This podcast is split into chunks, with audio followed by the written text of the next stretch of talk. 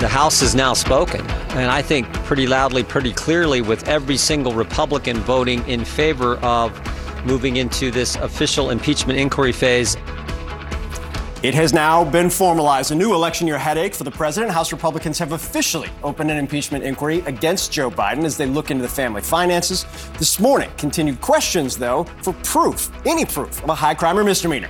And a big courtroom win for Donald Trump, a judge pushing pause on the federal election subversion case against the former president. So, what does it mean now for that March trial date? And a CNN exclusive U.S. intel says nearly half of the Israeli munitions dropped on Gaza are, quote, dumb bombs. That means they're unguided imprecise, and they could be contributed to the staggering civilian death toll.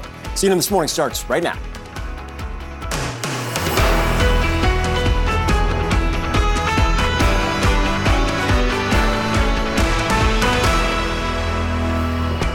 Well, House Republicans have officially launched their impeachment inquiry into President Biden, even though they've struggled to say what exactly he did wrong or show any evidence of high crimes and misdemeanors even after 11 months of digging, Republicans voted along party lines unanimously to formally approve the probe with zero support from Democrats. They denounced the investigation as a political stunt, a stunt ordered by Donald Trump for revenge. After 11 months of this, no one can tell us what President Biden's crime was. They know their whole impeachment inquiry is a sham and it will evaporate into thin air when people realize what a pathetic joke it is. The puppet master in chief, Donald Trump, has directed the sycophants to target Joe Biden as part of an effort to undermine President Biden's reelection. House Republicans are insisting they needed to take this step to give them full subpoena power to gather more evidence, subpoenas, and fight any legal challenges from the White House. We have a simple question I think an overwhelming majority of Americans have. What did the Bidens do to receive the tens of millions of dollars from our enemies around the world? We're very pleased with the vote today. I think that sent a message loud and clear to the White House. Uh, we expect you to comply with our information requests and our subpoenas. This is an impeachment inquiry. That's all. What are my Democratic colleagues afraid of if there's nothing to see there? CNN's Priscilla Alvarez starts us off this morning live from the North Lawn of the White House. Priscilla, White House officials haven't been holding back their feelings about this inquiry the last several weeks. The president last night making clear his views aren't subtle either.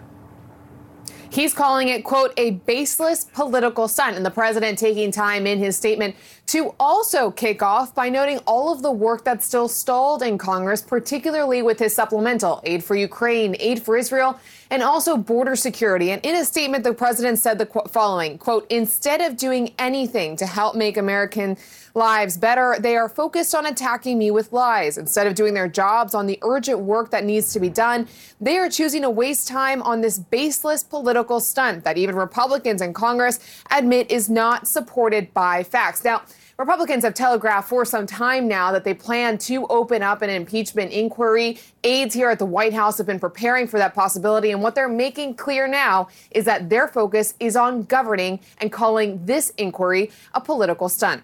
Phil. So, Priscilla, um, Hunter Biden was also on the Hill yesterday. His role in this really can't be understated. Republicans um, are now talking about moving to hold him in contempt. What more are we hearing from the White House specifically about Hunter Biden? Well, and this is also a sensitive matter for the president. It was front and center yesterday. Now, the president's son, Hunter, rebuked Republicans yesterday and demanded to testify publicly. And in his remarks, he conceded that he made mistakes. But what he also made clear is that this is not grounds for impeachment and that his father was not involved in any of his dealings. My father was not financially involved in my business, not as a practicing lawyer not as a board member of Burisma, not in my partnership with a Chinese private businessman, not in my investments at home nor abroad, and certainly not as an artist.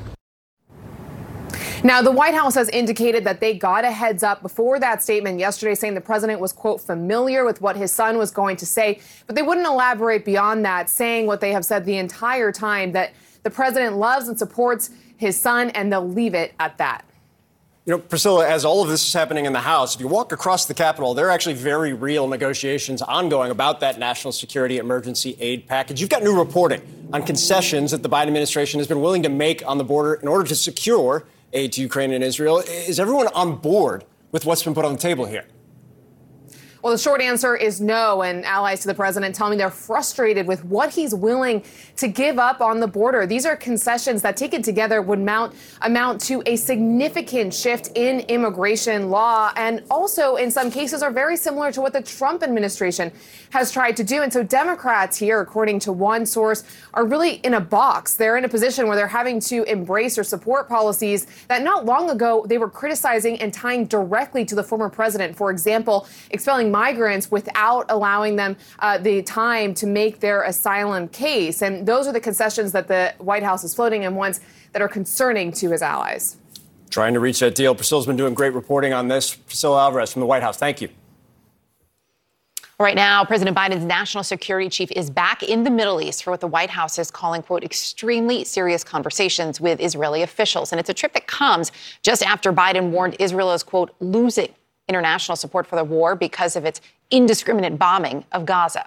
Well, this morning, Prime Minister Benjamin Netanyahu vows to continue his mission to destroy Hamas, and Israeli Foreign Minister Eli Cohen says the war will, quote, continue with or without international support. CNN's Alex Marquardt is live for us in Tel Aviv, where uh, Biden's national security advisor, Jake Sullivan, will be today traveling to the Middle East over the course of the last several days. What do we expect from these meetings, Alex?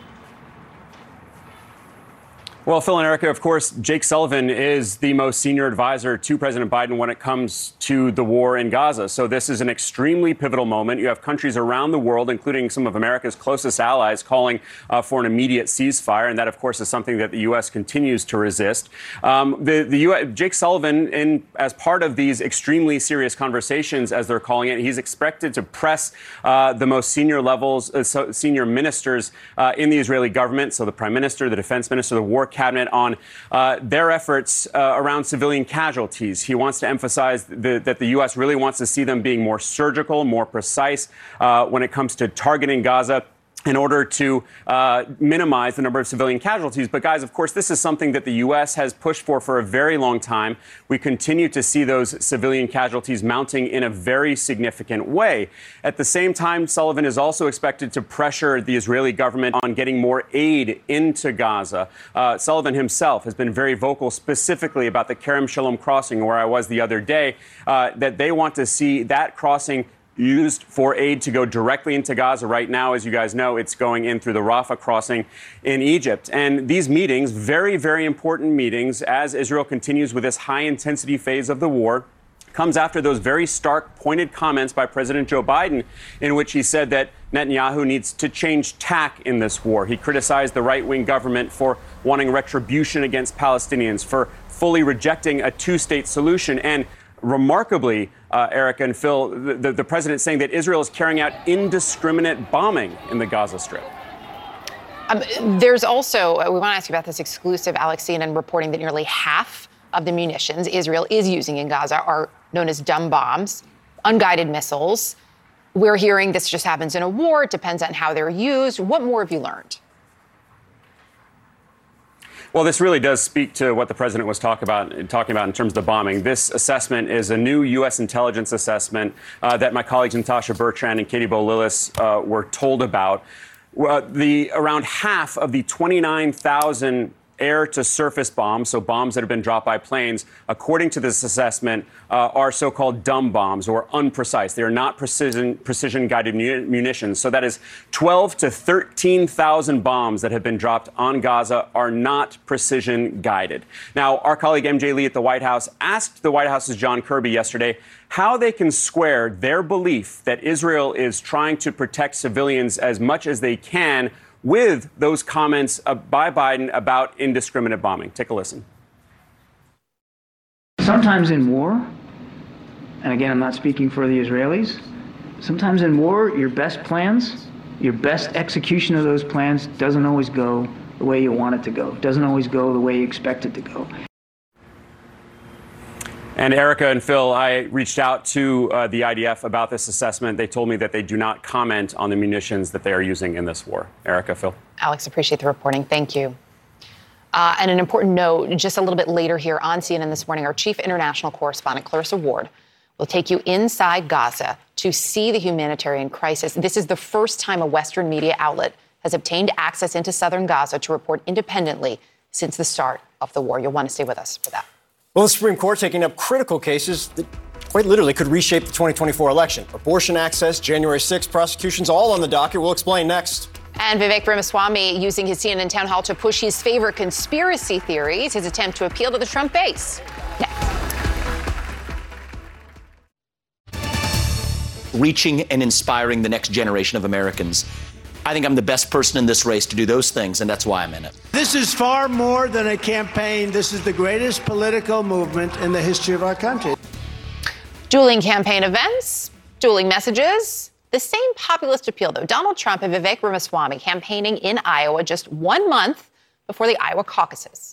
Now, both candidates pushing some of the conspiracy theories that have been critical to their campaigns on the trail. Trump speaking in Coralville, Iowa, while Ramaswamy attended the town hall hosted by CNN in Des Moines. And that is exactly where we find our Jessica Dean, who's been camped out in Iowa the last several days and probably the next five weeks. Uh, Just your takeaway from watching these two candidates last night about the state of the race.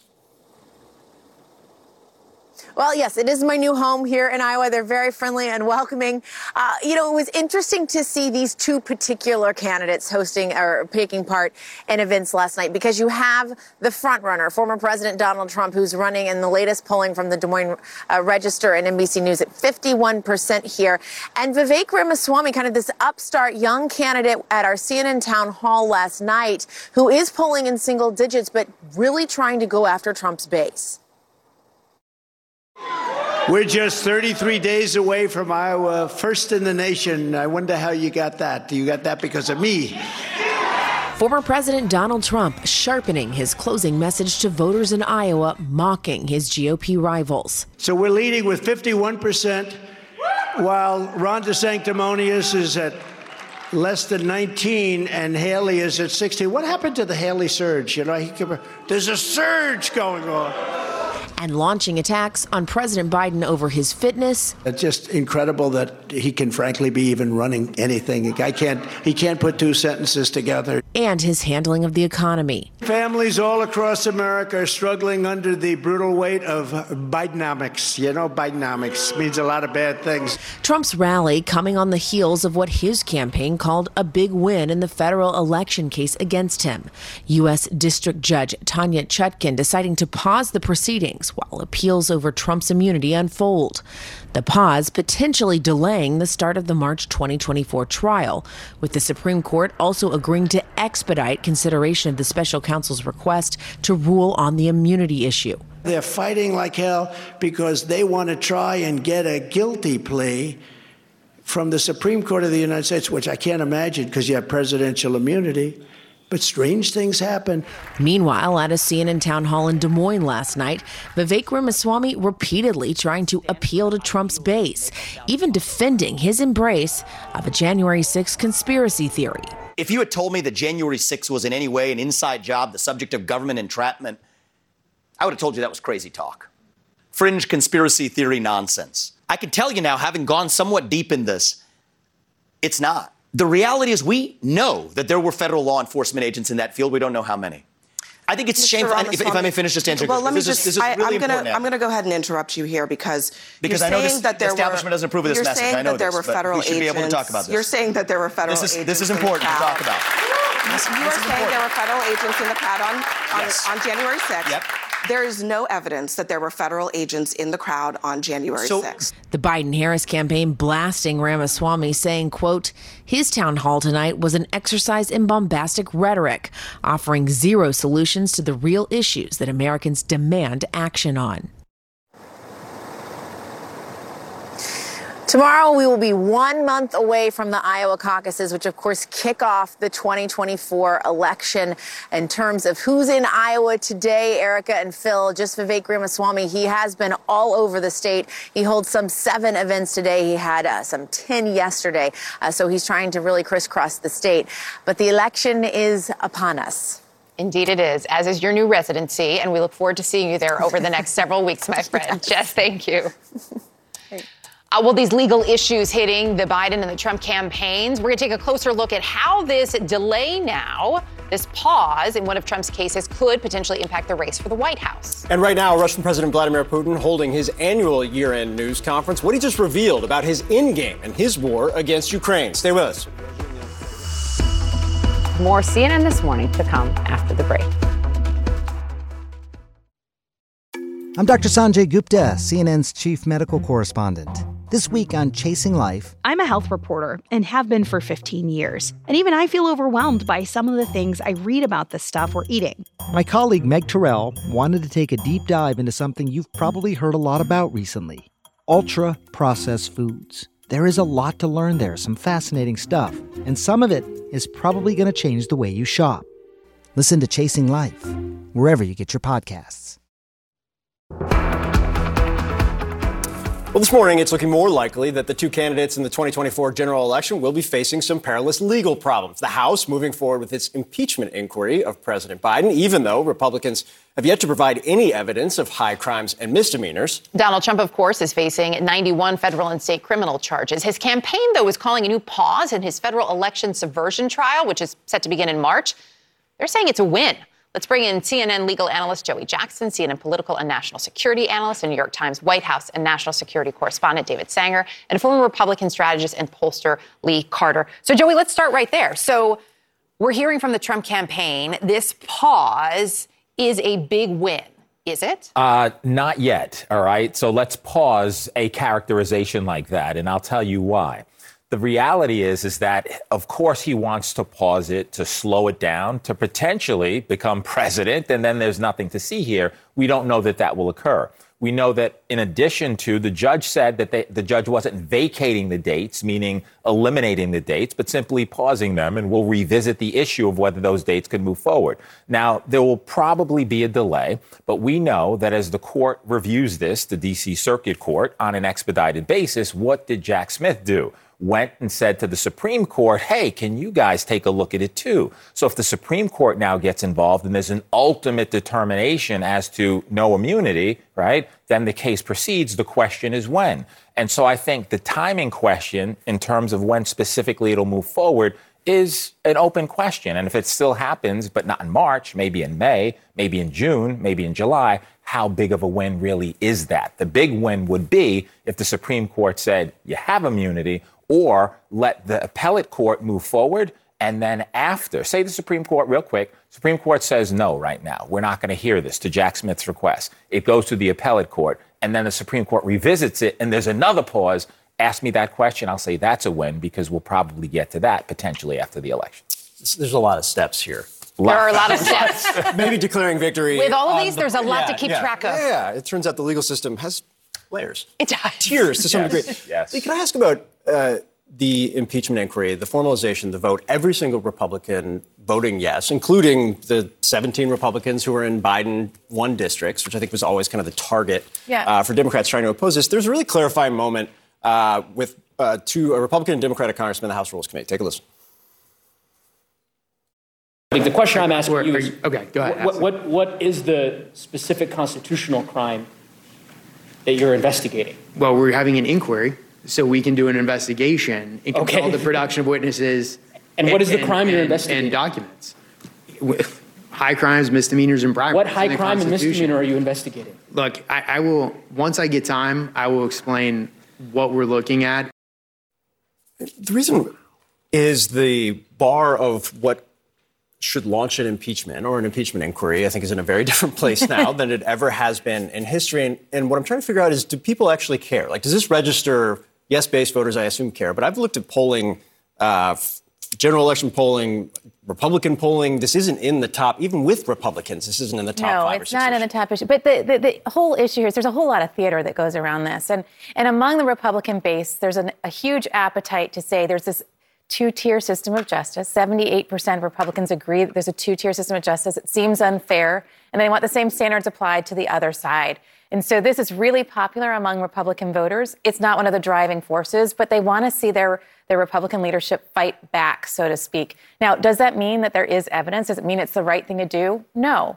But this is absolutely uh, something that is very popular among especially those Trump supporters who feel like there's this unfair way of, of, of treating the different. And do you think that that's really the primary reason they're doing this? I do. Uh, there's also interesting as we see the reaction from Republicans after that vote yesterday. Mike Lawler of New York, right, Biden went district, noting, well, it's not political. He was saying this is about facts and evidence. It's not political. We have to follow the facts and the evidence. To both of your points, is that what we're seeing happening here? Can Republicans just say, hey, look, we have to do this? Is that is that point selling? You could go off and do that without having a formal vote on an impeachment inquiry. Obviously, they've been doing that now for months, right? So, what's interesting here is whether or not we have now routinized the idea of impeaching anybody for whom there is even the vaguest suspicion with no real evidence out there. And that's not really what the founders had in mind about impeachment. I mean, this was supposed to be a truly rare event. You know, we went a long, long way, uh, you know, from from uh, getting to impeachment, one impeachment in the in the 1800s up until till Bill Clinton, and now where are we? I think what's really driving this in the end is that Donald Trump was outraged that he was twice impeached and basically just demanded, I want an impeachment of Biden. He didn't really care about what the impeachment was over.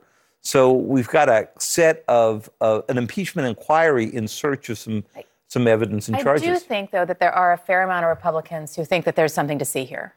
I think there's a lot of people who say that there's money that's changed hands that doesn't make sense and they want to understand it. They want it to be transparent. And to your point, it doesn't necessarily need to be in an impeachment inquiry. Yeah. But you can there that. are a lot of people who say there's something really not right happening. So let's say that's true. Is that the vehicle? If something's not right, right? That's why we have investigations. Mm-hmm. We have investigations to determine whether or not there's something to see here. And to say we're going to launch an impeachment inquiry into the clip you played to find out what we need to find out if there's something wrong. What's the high crime and misdemeanor? We're investigating. Well, what did he do? We'll let you know. What is that? You you get an impeachment inquiry or you move to impeachment when there's some firm legal basis. How about we do the investigative work first? How about we do the homework first? How about we have a core issue and then if there's something to see you have an impeachment. But we're going to impeachment inquiry to find out if there's something to find out where we can impeach you. It we have to have a justice system that works. We have to have a process politically that works. And this to me seems like retaliation, David, to your point. It reminds me of something you said wise. I think it was you the other day, Phil, when I was watching. If it was wise? Just note yes, if it was wise, absolutely. was definitely Phil Mattingly for the record.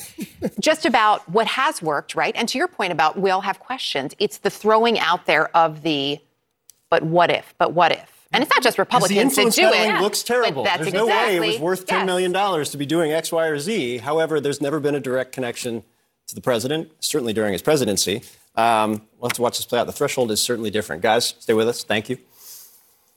Well, there is a new challenge to abortion access. It's heading to the Supreme Court. And this case could bring new restrictions to a post Roe America. What that means. Plus, a vacation turned into a rescue on the high seas, a Carnival cruise ship helping to save six people stranded in the water near the Dominican Republic. Carnival's Vista was on its way to the northern coast when the ship captain got an emergency alert about a small cargo vessel that had capsized. This happened yesterday morning. Well, the ship raced to the scene. Officers pulled them on board. The men do appear to be okay.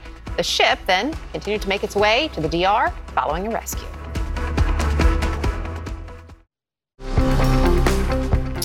Well, abortion access in a post Roe America, not just center stage for the politics, it's returning to the Supreme Court on the legal side, one of several high profile cases that could shape the upcoming election year. The justices will take up a case that could restrict the abortion drug mifepristone nationwide. It is their first case related to abortion since Roe v. Wade was overturned, of course, last year. They'll also hear a case that could upend the prosecutions of Donald Trump and January 6th rioters. At stake there, whether federal prosecutors can use a specific provision to charge them. And the Supreme Court must also weigh whether to decide if Trump has immunity from criminal prosecution for the alleged crimes he committed in office. Joining us now is CNN senior Supreme Court analyst Joan Biskupic.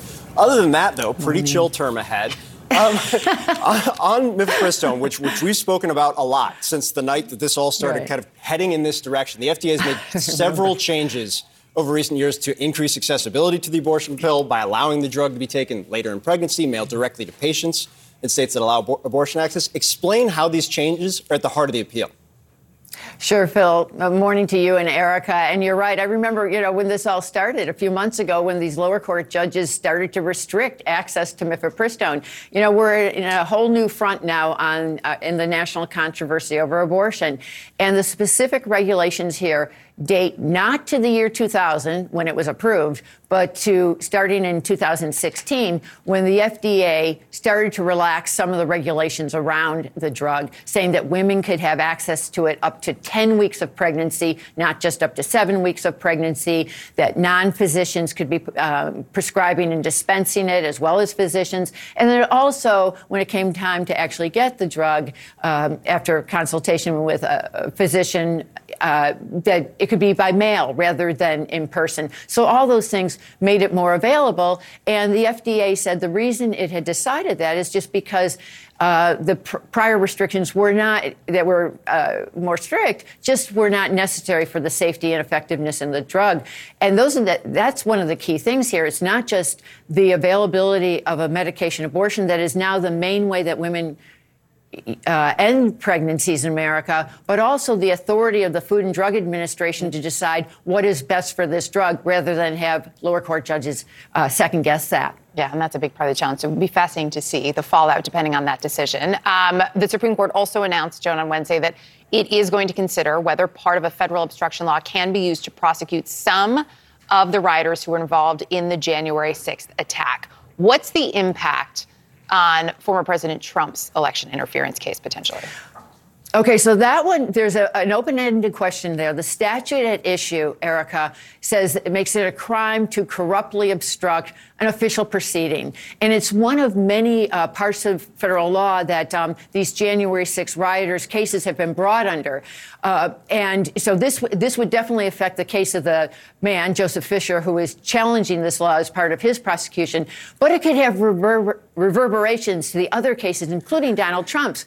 But I do want to remind everyone that Donald Trump has, faces a multitude of charges from the special counsel Jack Smith. So while this case could inform some of what happens with Donald Trump, uh, he's more broadly. Um, uh, he has been more broadly charged, uh, and probably the really key thing there is I, I know what you and Phil are aware of is the fact that he's he's saying he should be immune from everything in a criminal prosecution right now, and that's the other part of the case that's up at the Supreme Court.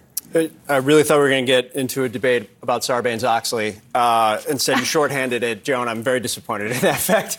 Oh, this is a very deep cut reference. Uh, can I step back for a minute and from a big picture perspective? Sure. There's so much opacity that surrounds the court. You actually have a window in somehow, some way, which continues to impress me into what people are thinking and when. Did you have a sense of whether the justices actually have a sense of when these cases will be landing and the fact that that's in the middle of an election year and the stakes here? I'm sure on Monday, Phil, when the Supreme Court got that request from special counsel Jack Smith to intervene in the Trump, uh, you know, election subversion case, they were very well of suddenly being thrust into this role. And as you and Erica said when you opened it, going right into an election year. So they, I'm, I'm sure they are aware of the atmospherics. The, the question, though, Phil, is which which ones care and mm. and and should they care? You know, they're supposed to be deciding the law, but this is these are things that are going to have consequences for everyone, and as people go to the polls in November. So it's I, I'm sure it's on their mind. It's just a matter of you know how that factors into things and whether it should truly, yeah. Phil. Yeah, that's a, that's a really great point, Joan Biskupic. We appreciate you. Thank you. Thank you. Rudy Giuliani could testify as early as today in his defamation case. One of the election workers suing him, revealing her biggest fear following Giuliani's lies. And new reporting this morning on the wildly popular injectable weight loss drugs. They could be fueling a secret surge across America. What we mean? Stay with us.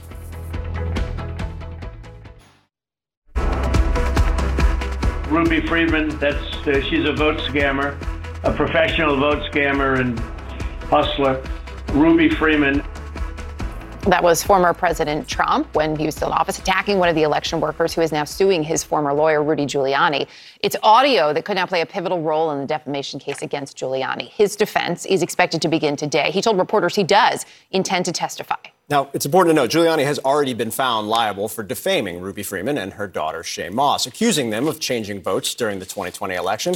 That never happened. Everything he said has been a lie and has been proven in court. This trial is to determine how much money those two will get. Freeman testified yesterday, telling the court about the threats that Giuliani's lies created and how they ruined her life, spawning death threats from his supporters, saying, quote, I took it as though they were going to cut me up and put me into trash bags and take it out to the street. Joey Jackson, Lee Carter, and David Sanger are back with us. Every time I hear Ruby Freeman or Shaye Moss speak, I am reminded of that initial testimony and those moments and the way this literally ruined their lives. How much impact, Joey, is this having in this moment? So think about what you just said, Erica, right? You're a juror, right? You're a juror out there because you're someone who's evaluating what you're hearing. That's what jurors do. Not a juror in the sense that you're on the panel, but you're having an emotional reaction and a connection with the impact that this had. Going back, what is defamation? False statements that are injurious to your reputation. Statements have consequences. We've heard not only what we heard about Trump saying these things about Ruby Freeman, Ruby Freeman, what she did, which were not true, by the way, but we heard the venom from the public with respect to we're going to hang you, we're going to do all these things to you. What am I saying? We're at the damage phase. The jury has to assess how did this damage you? How was your life changed? What should the consequences be for that? And our system of justice converts that to money. And not only are you allowed to consider the actual damages, I had to move away from my home, what it did to my child, et cetera, my life's not the same. But what about the emotional damages and stress? And what about the jury wanting to punish? That's what punitive damages are. So when you hear that and then you hear the president buttoning this up, saying things that are not true, that's a big bully pul- pulpit that affects a lot of people. That's damages 101. I would expect, unless this defense is amazing on Giuliani's portion, that there's going to be a verdict for a lot of zeros. Uh, I'm going to go out on a limb and say there's not a really amazing defense that you can give to some degree, although maybe if you were his lawyer, Joey. You were very um, David, what's so striking about hearing that sound again? It's from it's sound we've all heard a million times, right? Uh, in the wake of the, the call with with Brad Raffensperger, is Donald Trump is the front runner for the Republican nomination. Donald Trump is leading in general election polls across the country. Donald Trump played a critical central role in the, I mean, to some degree, destruction of two women's lives who were just there to help count votes. How is that possible? You know, a couple things strike me looking at this film or listening to it. The first is that he was so into the details that he was repeating her name, you know, a good number of times yeah. in, in, the course of this. Um, second, that as this argument played out, it was clear that whatever Rudy Giuliani was doing was basically echoing the boss and trying to make sure he was in the boss's good graces. But we're listening to that and thinking not about whether Rudy Giuliani is going to get um, uh, have to do a huge payment here if he has the money. We're thinking ahead to the Georgia case if it if it comes to trial, because the impact of that is you're hearing the president from the White House making this case, and that's the really interesting element to this. In the one case that's come out there where he could not uh, pardon himself, one where he could not order the Justice Department to, to take it apart. Now, if he gets elected, it's very possible that that case against him gets suspended while he is while he is president. It's remarkable too, as you as you look at all that, and when then we look at right the widespread support mm-hmm. that the mm-hmm. former president still has, the number of people who are still on board with these election lies that the election was stolen, no matter how many times that sound may be played from yeah. these two women, it's not necessarily hitting people who need to hear it. And we find ourselves back in the same place over and over again.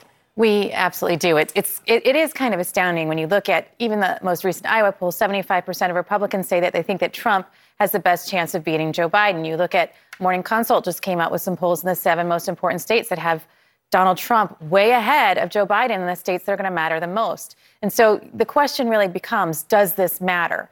I think one of the problems is there's so many different cases against him that it's almost too much. It's like the, I, I, feel like there should be like the feng shui of cases against him so that they become more focused. And if we just really focused on Georgia, if we just focused on what happened there, there might be more of an impact. But because there's so many different charges that people are just willing to dismiss them. And the people hear what they want to hear. They only want to listen and tune into what they want to hear to reconfirm what they already believe. Republicans, by and large, whether we like it or not, believe that there's an unfairness that's been treated to, there's a, a different standard that's been applied to Donald Trump than anyone else. 78% believe that. 64% of them want to see him fight back. They don't believe that this is all on Donald Trump. And it is really, no matter how many times you play the audio, no matter how time, many times it happens, the, the, the thing is not changing. And when you look at his polling numbers, it is just he continues to go up and up and up. Well, and you pair it with, and we heard it last night in Iowa, the "Are you better off than you were four years ago?" message, three years ago message, which every president or every uh, person running against an incumbent wants to use. And even Democrats, when you look at the polling, uh, they're not supporting Trump, but they don't feel like they were better off four years ago. And so the weaponization hits a key segment of the Republican Party, no question about it. But the "Are you better off?" I would assume is probably the the message that overtakes more broadly where he's at. Right That's now. right. And, and, when you look at independent voters who he's really trying to reach, you know, there's a huge, about two thirds of them are saying they're worse off today than they were before. And so that is something that really resonates with them. You look at the primary issue that people are looking at, they're saying it's the economy is one of the most important issues. Most say that Donald Trump would be better on the economy. The one caveat I will say is I think everybody's underestimating the importance of abortion. We were just talking about that. And seven in 10 independent women say that's a primary thing that's going to drive them to the polls. Nine in 10 Democratic women, I think it is completely underestimated by the Republican Party, and it's not factored into everything at this point. Lee, Joey, David, thank you all. Well, this morning, CNN is going inside Gaza as National Security Advisor Jake Sullivan heads to Israel. We visit the field hospitals where civilians are being treated and face a growing humanitarian crisis. Stay with us. More CNN this morning to come after the break. Hacks is coming back, and so is the official Hacks podcast. With us, your hosts. I'm Paul W. Downs. I'm Jen Statsky. And I'm Lucia Aniello. We're the creators and showrunners. Each week on the podcast, we'll break down the new episodes. We'll also have special guests, cast and crew from the show like Hannah Einbinder and Jean Smart. Hacks Season 3 is available to stream now on Max. Be sure to listen wherever you get your podcasts or listen directly on Max.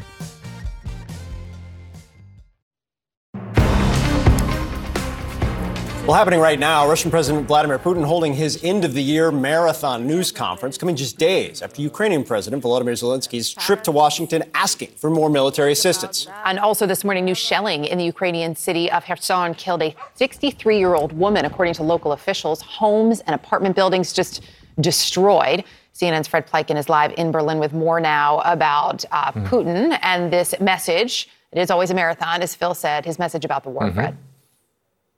Right. Yeah, absolutely. It is a marathon. He's going on almost three hours now, Erica. So we can certainly call it a marathon. You're absolutely right. The war in Ukraine, obviously, left, right, and uh, center uh, in this uh, press conference. We see Vladimir Putin very confident. One of the things that he's been saying is that he believes right now the Russians have the initiative on the battlefield. He claims that they are pushing the Ukrainians back, even though, of course, we know the Russians have suffered some pretty devastating losses over the past couple of days, the past couple of weeks. His message to the Ukrainians this morning is give up or else. I want to listen to some of what Vladimir Putin had to say. Э, either we will agree on demilitarization, agree on certain parameters, and by the way, during the negotiations in Istanbul, we agreed on them, but then they threw these agreements into the oven, but we had agreed on them. Or there are other possibilities, either to reach an agreement or to resolve it by using force. This is what we will strive for. Dissolve it by using force. Obviously, very clear message from Vladimir Putin. Also spoke about the issues for the Ukraine funding in Congress in the U.S. as well, saying he believes that, as he put it, the freebies for Ukraine are quickly running out, guys. Uh, Fred, I, I, believe Putin was also asked about wrongfully detained American journalist Evan Gershkovich. Uh, he alleged that I think the. U.S. had some role here or isn't without guilt. What did he say? Mm. Yeah, he, he, he, certainly was asked uh, about that. He says that right now there are talks going on uh, between the United States uh, and Russia. First of all, he does say, look, there's a process going on, and he was arrested, uh, and, and obviously trying to justify all that. But he does say that right now there are talks going on between Russia uh, and uh, the United States about the matter. He, of course, says he can't go into details, but he did say, and I think this is quite important, that he says, I hope that we will find a solution, but I repeat, the U.S. side should also make a decision that will agree with the Russian Russian side as well. Of course, the U.S. has been saying that they've been making significant offers to the Russians to try and get Evan Gershkovich back right now. As of right now, that hasn't happened. Certainly, the Russians are saying the talks are ongoing, but it certainly also seems that the Russians have some pretty clear things in mind that they want for the U.S. from things to move forward, guys. All right, Fred, Fred Pleitgen, I'm sure there's many hours ahead. Please keep us posted. Thank you. and CNN This Morning continues right now. The House votes to authorize an impeachment inquiry into President Biden. They want to dilute the stain of Trump's two legitimate impeachments. You bring people in for an interview where you can get those facts. I've been the target of the unrelenting Trump attack machine. The next economic boom will begin the instant crooked Joe Biden is gone. His message was really about the primary election. We do have a government that has lied to us systematically over the last several years. It's all platitudes and cliches and spreading of conspiracy theories. Donald Trump's federal election interference case. The judge ordering a pause. The Court of Appeals is considering issues that could render the entire thing moot. President Biden meeting with the families of eight Americans still held hostage by Hamas. It's the results that count, the reality of global opinion. It also matters. Absolute horrors in Gaza. It was chilling, it was harrowing, and a very sobering experience.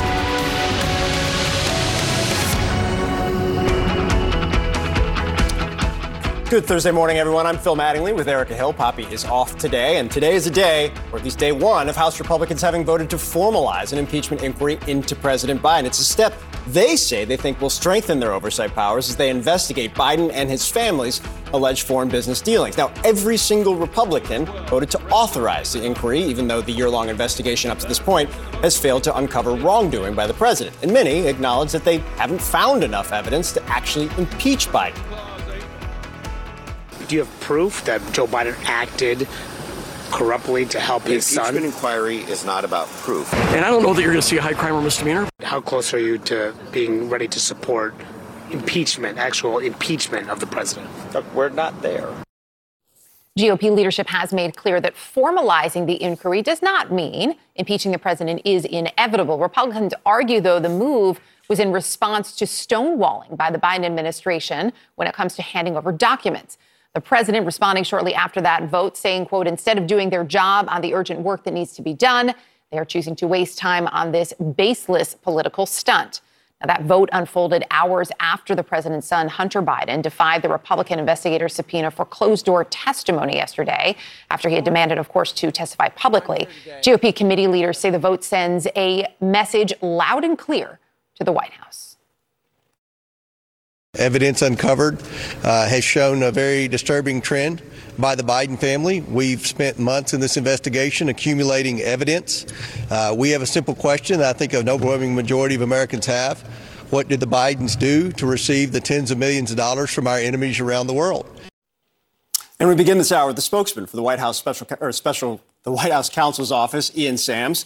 Uh, Ian, appreciate you being here this morning. I, I want to start with what uh, House Judiciary Committee Chairman Jim Jordan said yesterday about the rationale for having the formalized vote, saying he, quote, thinks it will help us get key individuals in to speak with us in a more timely fashion and get us documents that Mr. Comer has been after for a while. Is that true? No. Uh, these guys have uh, made up and moved the goalposts every step of the way of this investigation. It's all baseless. They've been investigating the president all year long. For example, They've gotten 100,000 pages of documents. They've interviewed witnesses for 40 hours. And guess what? They've come up with not a single shred of evidence of any wrongdoing of any kind by President Biden. Yet they're storming ahead with this impeachment stunt anyway to please their far right base and play politics. And it really cheapens what is a historically grave constitutional remedy of last resort they're using it almost like a, you know, like a like a political attack ad. And they're going to keep doing this over and over and over again because every time they float a claim about the president, a claim of wrongdoing, it gets debunked and they get embarrassed. And what's really unfortunate is that the entire Republican conference has now gone along with this stunt instead of taking action on real priorities, on real issues that are facing the country and the world as we head into the end of the year. And these Republicans are leaving town for a month without acting. You know, to that point, the, the unanimous Republican vote, I think, would have surprised people three or four year, three or four weeks ago. Uh, one of the reasons, or the primary reason, that a lot of moderate Republicans or Republicans from Biden won districts, particularly in places like New York, said they needed the tools, right? They needed, this was going to give them the ability to, as uh, Chairman Jordan was saying, have people come in, do more of the investigation which was in part driven by your own special counsel from the White House counsel's office, citing a Trump era uh, Office of Legal Counsel opinion that said without a formal vote, you could not have the compulsory process that comes with impeachment power. So I guess did the White House dare them to go down this path? Well, th- there's a process you're supposed to follow in congressional oversight, and these guys just haven't followed it. They've blazed right through. We've offered over and over and over again throughout this Congress to meet with them, to talk with them, to hear about any legitimate informational needs that they may have. And time and time again, they've ghosted us. They don't respond to questions that we have for them. They don't reach out to have meetings. So they've just blazed through this process. And there's a reason why. The reason why is that this is a preordained outcome. Don't forget, Marjorie Taylor Greene, who right now is probably the most powerful member of the House Republican Conference, introduced articles of impeachment on day one of Joe Biden's presidency, before he could even be the president, do anything. They've, they've decided from the moment that he took office that they were going to impeach him, and this is a natural continuation of that process. And now what they've done is wasted millions and millions of taxpayer dollars on a fishing expedition trying to drum up an excuse for it. So let's. And I want to ask you about the. blazed through this process wrongly, and, and I don't think that that's a fair characterization. and I think that as the facts come out, people will see that. On the point you're making now, the, the question has been what, what underpins uh, the process here, what underpins the allegations here. And Speaker Mike Johnson, in a USA Today opinion piece, laid out what he said were the accusations that they are currently pursuing. They include from 2014 to 2019, Biden family members and affiliates have more than $15 million from foreign entities. There are 22 examples of President Biden speaking or meeting with Hunter Biden's foreign business associates, payments to President Biden from Hunter Biden's business account, an interim report saying there's special treatment of Hunter Biden from the Justice Department, a credible FBI source giving information about an alleged bribe to then Vice President Biden, and that the president and the White House have lied multiple times about his involvement in his family's business schemes. Do you dispute all of those just outright? Not only do I dispute those outright, they've been debunked time and time again. Just two days ago, the day before the House held this vote, Republicans in Congress were telling your colleagues in the media that there is no evidentiary basis for them to pursue impeachment, that they've seen nothing. They don't see the grounds for it, is what a Republican senator told Politico. So they're just making up lies to attack the president in a relentless smear campaign that, frankly, has been going on for four straight years now. We went through an impeachment in the last administration over these same made up allegations. And Republicans in the House are just rewinding the tape and running it again to try to score political points against the president instead of doing their actual jobs for the American people. Ian, one And- of the- and you pointed out one of those things. I want, I want to. They, they act like they get these smoking guns, and they create a ton of attention and energy, and they act. They send the siren emojis on Twitter, and it turns out last week, for example, one of those payments that they're talking about was about a pickup truck. Yeah, I mean, it was these the are car the kinds loan. of things that they're. These are the kinds of things that they're making up. I do to want to ask the Ian, president. uh, while I have you. Hunter Biden had a very public moment yesterday outside of the House saying he wanted to testify publicly, would not meet behind closed doors uh, with House Republicans. Uh, the White House has said the president was aware that uh, Hunter Biden was going to do that, was aware of what he was going to say. Did he agree with the strategy of doing that? Well, look, I'm not going to get into uh, father's conversations with his son, except to say Hunter's a private person. He can make his own decisions about how to handle these sorts of things. But the president loves and is very proud of him. He overcame a very dark period in his life and has stood tall and is on the, and is in recovery. And also, it should be pointed out something that's getting lost. Hunter offered to testify publicly and transparently.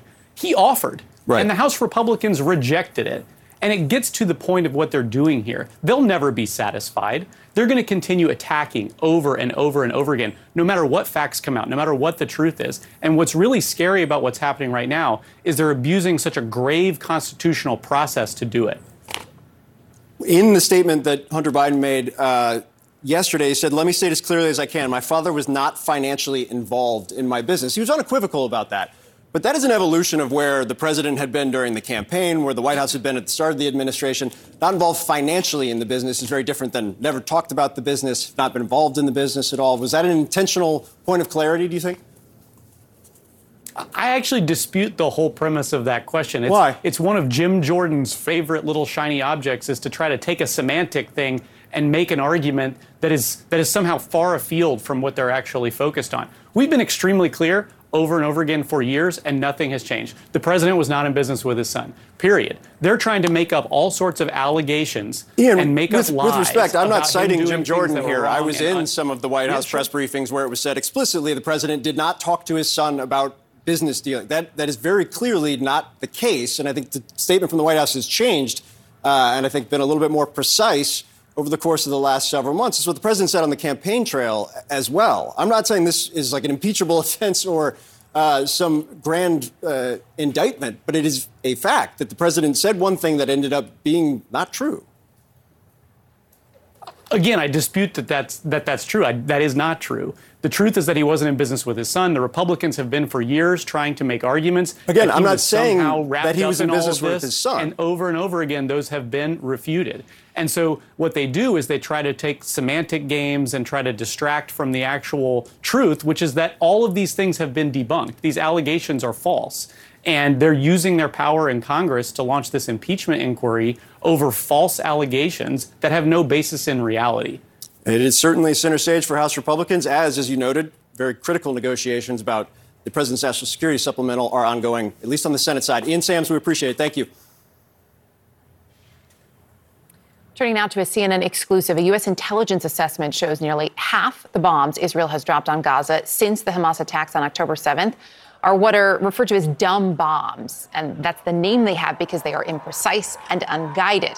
The assessment says those dumb bombs are likely contributing to the soaring civilian death toll. CNN's Natasha Bertrand is live at the Pentagon this morning with more on this reporting. We're hearing, hey, this is sort of what happens in a war. What more, though, have you learned, Natasha? Well, Erica, we're learning that the intelligence community assesses that of the 29,000 air to ground munitions that Israel is estimated to have dropped on Gaza over the last two plus months, roughly 40 to 45 percent of those munitions have actually been unguided dumb bombs. And that is really significant because it could be contributing, as you said, to the soaring civilian death toll in the Gaza Strip because those dumb bombs are extremely imprecise and they are, are known to hit, miss their targets, unlike uh, precision guided missiles, which of course can also miss their targets, but at least they are guided in a way that allows them to be a little bit more accurate. And so experts that we spoke to said that this is really concerning because the Israeli military does have access to precision guided munitions. The U.S. has provided the Israelis with thousands of uh, bomb kits that allow them to transform these dumb bombs and their unguided, uh, unguided uh, munitions into smart bombs that, again, allows them to be a little bit more precise. Um, but look, the White House has really uh, been struggling to answer questions about the uh, discrepancy between what President Biden has called an indiscriminate bombing campaign with uh, the White House's claims that Israel is doing everything that it can to protect civilians, something that experts said is directly undercut by the U.S. assessment that they are not using the most precise munitions in their arsenal. Here's what National Security Council spokesperson John Kirby said when pressed on this discrepancy yesterday. Sometimes in war, and again, I'm not speaking for the Israelis, sometimes in war, your best plans, your best execution of those plans doesn't always go the way you want it to go, doesn't always go the way you expect it to go. So, National Security Advisor Jake Sullivan, he is going to be in Israel today and tomorrow, and he is going to be discussing with the Israelis the fact that the U.S. expects them to be more precise and more surgical in their campaign in Gaza, because according to the Hamas run Gaza Ministry of Health, over 18,000 Palestinian civilians, uh, Palestinians, I should say, have been killed uh, over the last two months of war. And the use of these dumb bombs, which the U.S. has criticized other countries for using in war zones, uh, really is not helping the case that the Israelis are trying to make that they're doing everything that they can to protect civilians. Erica. Natasha Bertrand, really appreciate the reporting this morning. Thank you. Well, the federal judge in Donald Trump's election interference case now pressing the pause button. Why she's stepping back as an appeals court steps in. Plus, abortion access will once again go before the conservative leaning Supreme Court, the case the justices are set to decide on in the new year.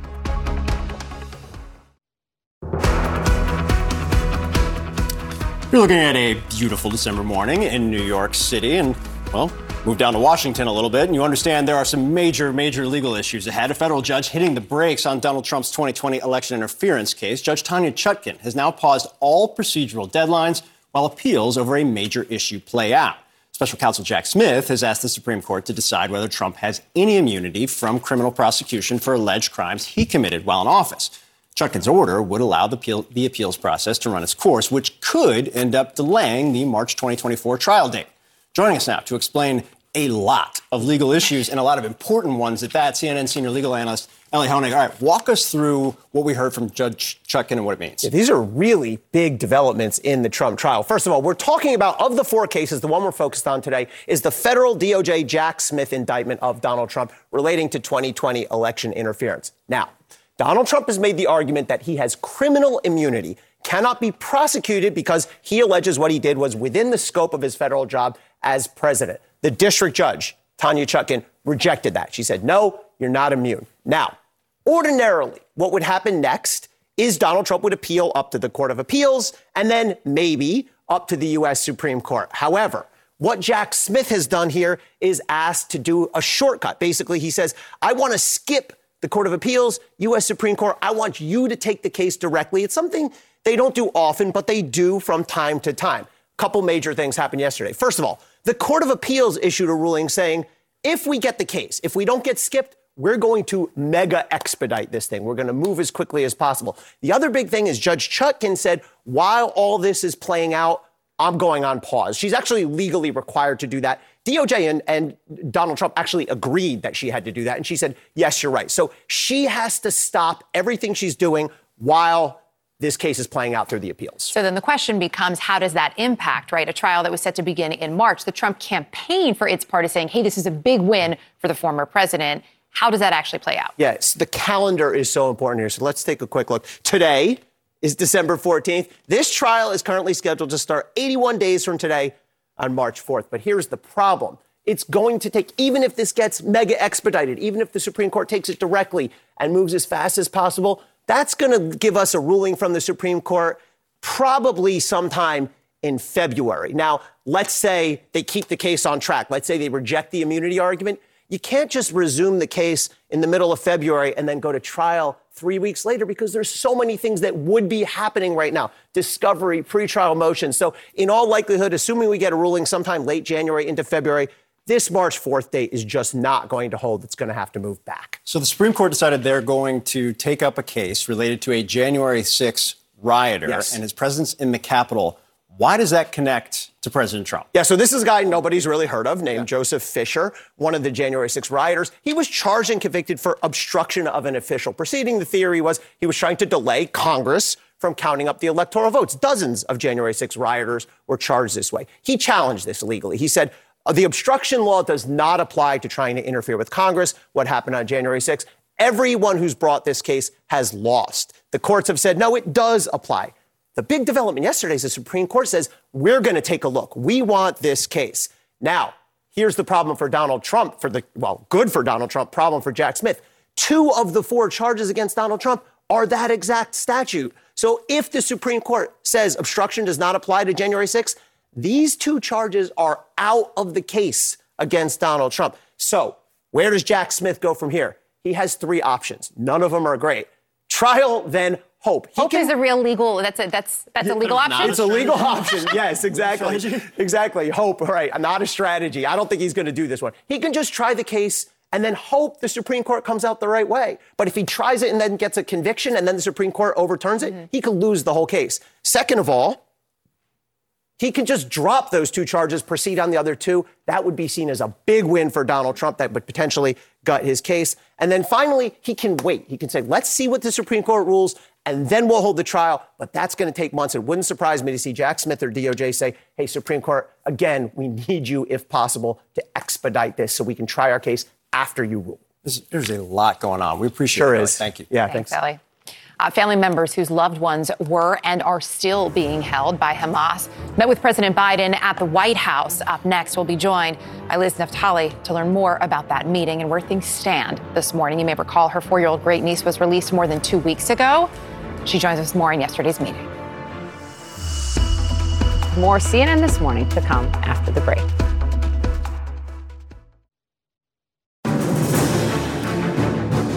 U.S. National Security Advisor Jake Sullivan is set to meet with Israeli Prime Minister Benjamin Netanyahu and his war cabinet today.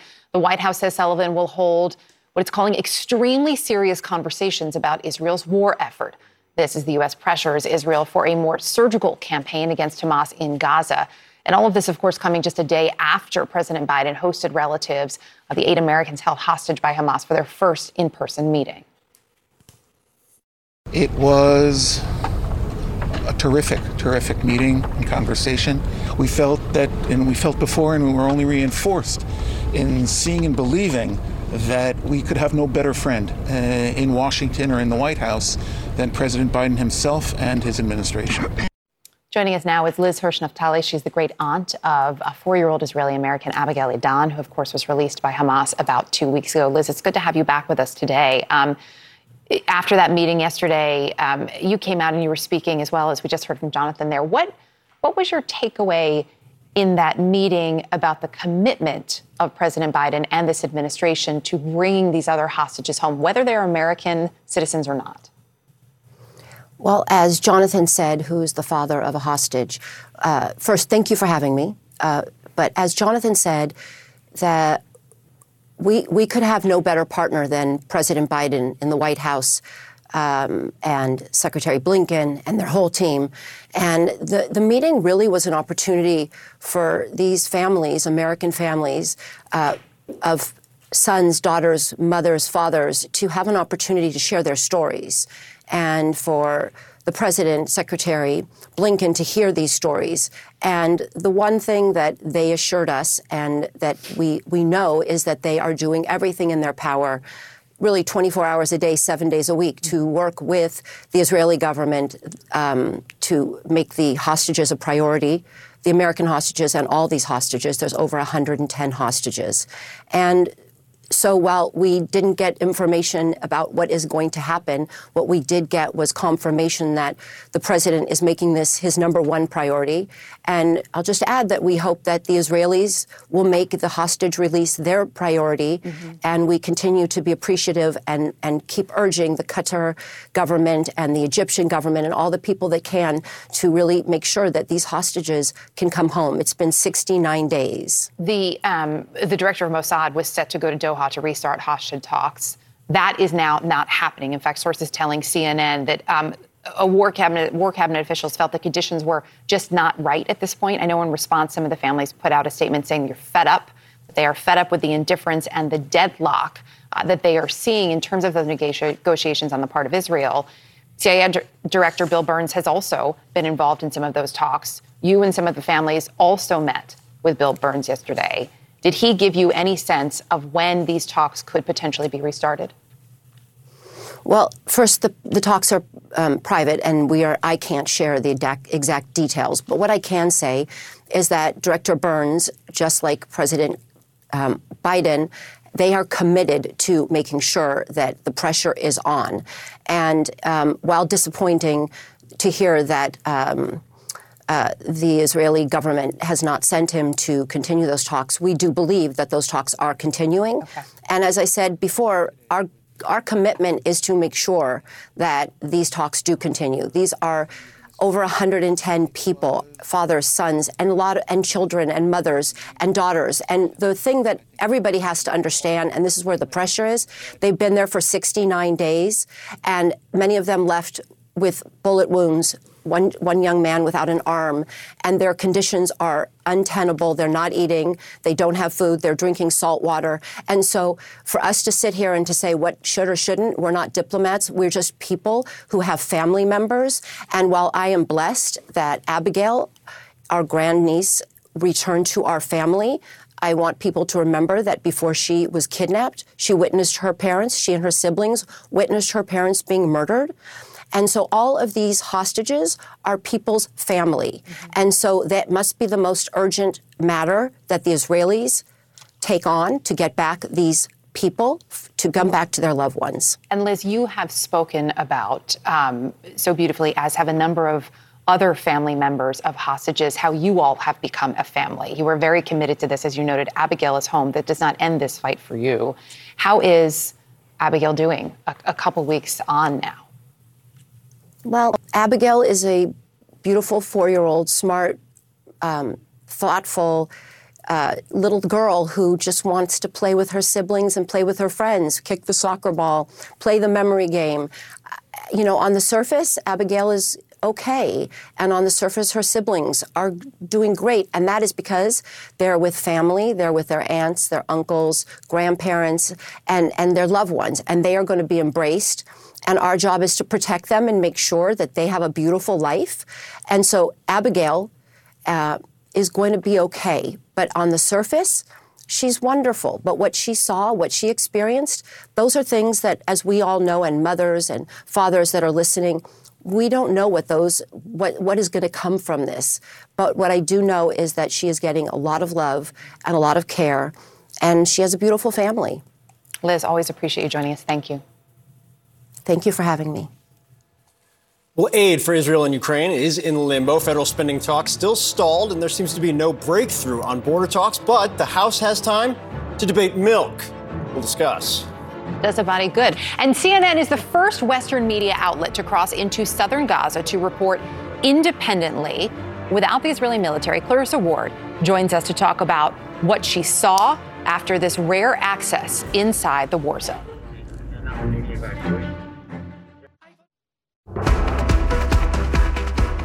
Were you better off four years ago or are you better off today? It is the critical question as 2024 kicks into gear. Donald Trump issuing a stark warning from the campaign trail last night. If we're not elected, we'll have a depression the likes of which I don't believe anybody has ever seen. Maybe 1929. That's what's going to happen. The clear Republican frontrunner moving to press what poll after poll after poll has shown as a clear advantage on the issue voters care most about the economy. As for the evidence underpinning that dark prediction, well, it's fair to say the timing probably could have been better on that front. Trump's comments came the same day the Federal Reserve painted probably the most optimistic view of the country's economic future in months. It came at a moment when inflation sh- uh, continues to show meaningful and consistent signs of dissipating. They also came just hours after the Dow closed at a record high for the first time in 23 months. Joining us now, Washington correspondent for Bloomberg, Anne Marie Hordern, and CNN political commentator Scott Jennings. I'm very glad you're here because despite everything that happened yesterday on the economic front, the clear advantage Trump has on the economy is very real, and the clear disconnect between the macroeconomy yep. and what voters think about what this administration has done is also very significant. Everything is colored by inflation. Mm-hmm. And the fact of the matter is, and we have a new poll out this morning that just looks at swing state voters, is that when you, every economic issue, from kitchen table issues, consumer goods, groceries to interest rates, they all trust the former president more. And it's the first time we actually see in our poll that Trump is now also ahead in Michigan. Yes, it's with the margin error, but what Biden is losing is women who historically are the ones that really go see these grocery prices, black Americans. But I think it shows that if Biden is losing those individuals that he won in 2020, he has a year to make them up. And when the macro data is showing that it is moving in the right direction for potentially inflation to come down. I would point out one more nugget on the yeah. economy in this because our poll looks at how you we ask people how do you feel about how the state of the overall economy is going for the country, for your state, for your local municipality. And more people feel better. There's more positive trends about how they feel their own town is doing and their own economic progress. So that's something the Biden campaign could build on. But overall, at the moment, they trust Trump more which is that is fascinating polling right? because what we have seen over the last several months is yes the numbers are actually pretty good but people don't feel it so if they are now scott say, starting to say we're feeling a little bit better about things where do you take that? The Bidenomics messaging, let's just be clear, does not seem to be working. No, it, it's not the jobs. It's the inflation. I mean, it, people don't, people do not feel like inflation is any different. They, it, you know, prices may be coming down a little bit. They got raised up so yeah, much. Compared to what? And, and so there's like this nostalgia, mm-hmm. you know, for the good old days of the Trump years. I mean, Biden ran on sort of getting rid of Trump and Trump's chaos but this inflation feels very chaotic for, for a lot of households. And the interest rates, I think this is a this is a core of the American dream. Can I afford to buy a house or a car if I wanted to?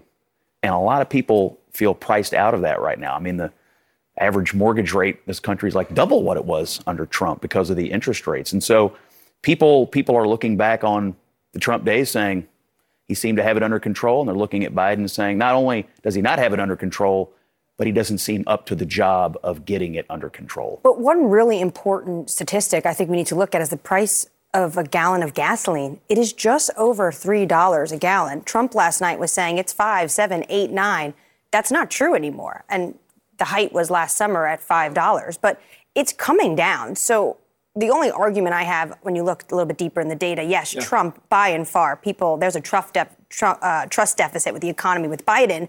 But by and large, the macroeconomic outlook, when you have unemployment below 4% and inflation is coming down, University of Michigan sentiment shows consumers are feeling a little bit better. It's just the timeline might be on their side, but they have a tremendous amount of work to do.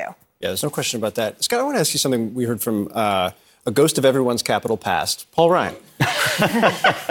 Young Guns. Who's the former Speaker of the House, rest in peace, Young Guns, that literally none of them are in Congress anymore. It was a very different time. But to that point, I think Paul, Paul, Ryan is still very reflective of where the Republican Party used to be, and there's still a lot of Republicans that are there. You're, I, I want to follow up on that head nod there. Um, but listen to what he said at a Teneo conference.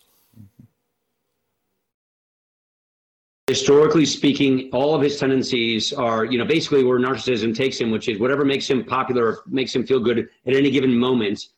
And he and he doesn't think in in, in classical liberal conservative terms. He thinks in, in an authoritarian way and he's been able to get a, a, a, big chunk of the Republican base to follow him because, you know, he's the culture warrior. Scott, I, I don't think Paul Ryan's general disdain for the former president is a secret. That was very candid, a level of candid he wasn't when he was Speaker of the House. How many people feel like that inside the party right now? Well, first of all, we should put Paul Ryan down as a maybe on Trump next year, and uh, is a, is a year to work on him. Uh, yeah, just like Biden has a year to work on the economy, Trump yeah, has a year yeah. to work on Paul Ryan. I'm sure. He's... Oh, look, I, I, think I think he's articulating the divide between the old school Republican Party elite leadership right. and where the vibe of the Republican grassroots is today.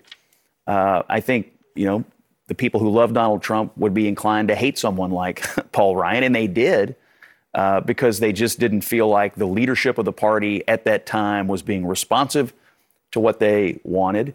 And that divide persists today. It's just that uh, it's just that the uh, Trump has got by far the largest share of that vibe share, whatever you want to call it. Uh, but you, you would hear that sentiment expressed all over Washington D.C. But you would capital from a lot of people you, who've endorsed Donald Trump. yeah, but you wouldn't hear it. But you wouldn't hear it you know, in Iowa uh, uh, right. necessarily from folks who were going into the caucus. Um, look, there's been a lot made of the House impeachment vote that we yeah. saw yesterday. Also, what is or is not getting done. Hey, milk got done, and that's a big win. Um, how much of a selling point is that? Yeah, there, at one point, the House floor was debating chocolate milk and whether or not we should allow we, that. Actually, there was a very important moment. Can we play the Congresswoman sound from the House floor The nutrients in whole milk, like protein, calcium, and vitamin D, provide the fuel Santa needs to travel the whole globe in one night. Whole milk is the unsung hero of his Christmas journey. Begs the question if whole milk is a good option to fuel Santa's extraordinary Christmas Eve journey, then why isn't it an option for American school children in their lunchrooms. Can I contextualize for people real quick? this might seem, why are they debating whether or not what Santa drinks? Scott always gives him bourbon, I'm pretty sure. um, but also, why is this happening on the House floor is related to uh, basically the government, the federal government under the Obama administration putting in regulations that kept whole milk out of schools. Republicans have been pushing back about that. Also, Democrats from ag districts with dairy representation uh, have been getting a lot of heat on it as well. It passed the House. Mm. Um, by a wide bipartisan margin. This wasn't just some Republican thing. You're dairy free, so I feel like we got to. I give Santa almond milk, oat, soy milk. There was a um, debate about almond milk and soy milk as well. Well, there's a lot of people who don't actually want to call it that. They think it should be called a nut juice. That was actually the debate beverage. on the floor. Did yeah. I spend too much time watching the debate on the I floor? Think you did. I may have. I may have. Where, where's Big Cookie in all this? I mean, why is why is Big Milk getting all the? You mean Cookie Monster? Why, why, is he, why are they getting all the credit for, for Santa's uh, trip when Big Cookie's like, wait a minute? You know why? We're also providing energy here because um, dairy lobby has juice. Also, the reindeer, the reindeer are flying. Yeah. Where would they be without their carrots? This is, yeah. We're asking all the right we questions. We have a lot to cover. Questions. But we're in trouble. We're getting yelled at in our ears. Emery Scott, we appreciate it. Thanks, guys. Thank you. Uh, on a much more serious note, the rise of anti Semitism in the United States now has a number of students rethinking where they want to apply to college. CNN sat down with more than a dozen Jewish families who say their priorities have shifted. As incidents of anti Semitism spike on college campuses nationwide, more Jewish parents are rethinking where they want their kids to go to school. Here's CNN's Gabe Cohen. With growing concerns about anti Semitism on elite college campuses, I didn't think I would have to readjust a college list based on concerns about safety for Jewish students. some Jewish parents are reconsidering where their children will go to college. With safety and how schools have handled anti Semitic incidents on campus playing a huge role. I'm running out of schools. you are kind of running out of schools.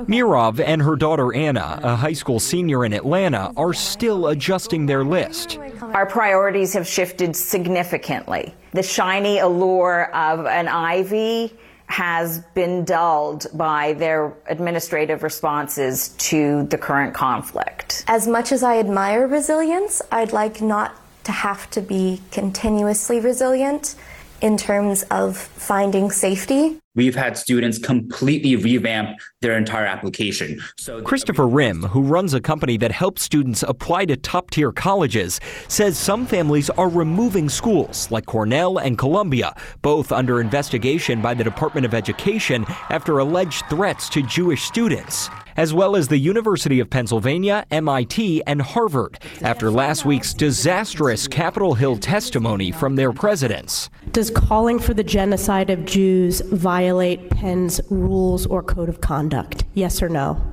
If the speech turns into conduct, it can be harassment. Replacing those schools in some cases with colleges further south like Emory, Vanderbilt, and Wash U, considered by some to be safer for Jewish students. Do you get the sense that these students and their families are really willing to pass on the opportunity to go to one of these elite schools because of these concerns? Definitely. I, I mean, I've seen students who I thought would be a shoe in, in, for example, at Columbia, completely make a decision to no longer apply their early decision. Jennifer Schultz watched her eldest son graduate from Cornell, like her father did decades ago. But she's soured on the school since a series of threats to kill or injure Jewish people in October ended with a Cornell junior facing federal charges. After what happens on campus and the death threats to Jewish students, it doesn't feel safe. She says her youngest, a high school junior, won't apply there or a few other top tier schools. They're places that we felt very comfortable with, and it is devastating for them to be places where our Jewish children are not safe.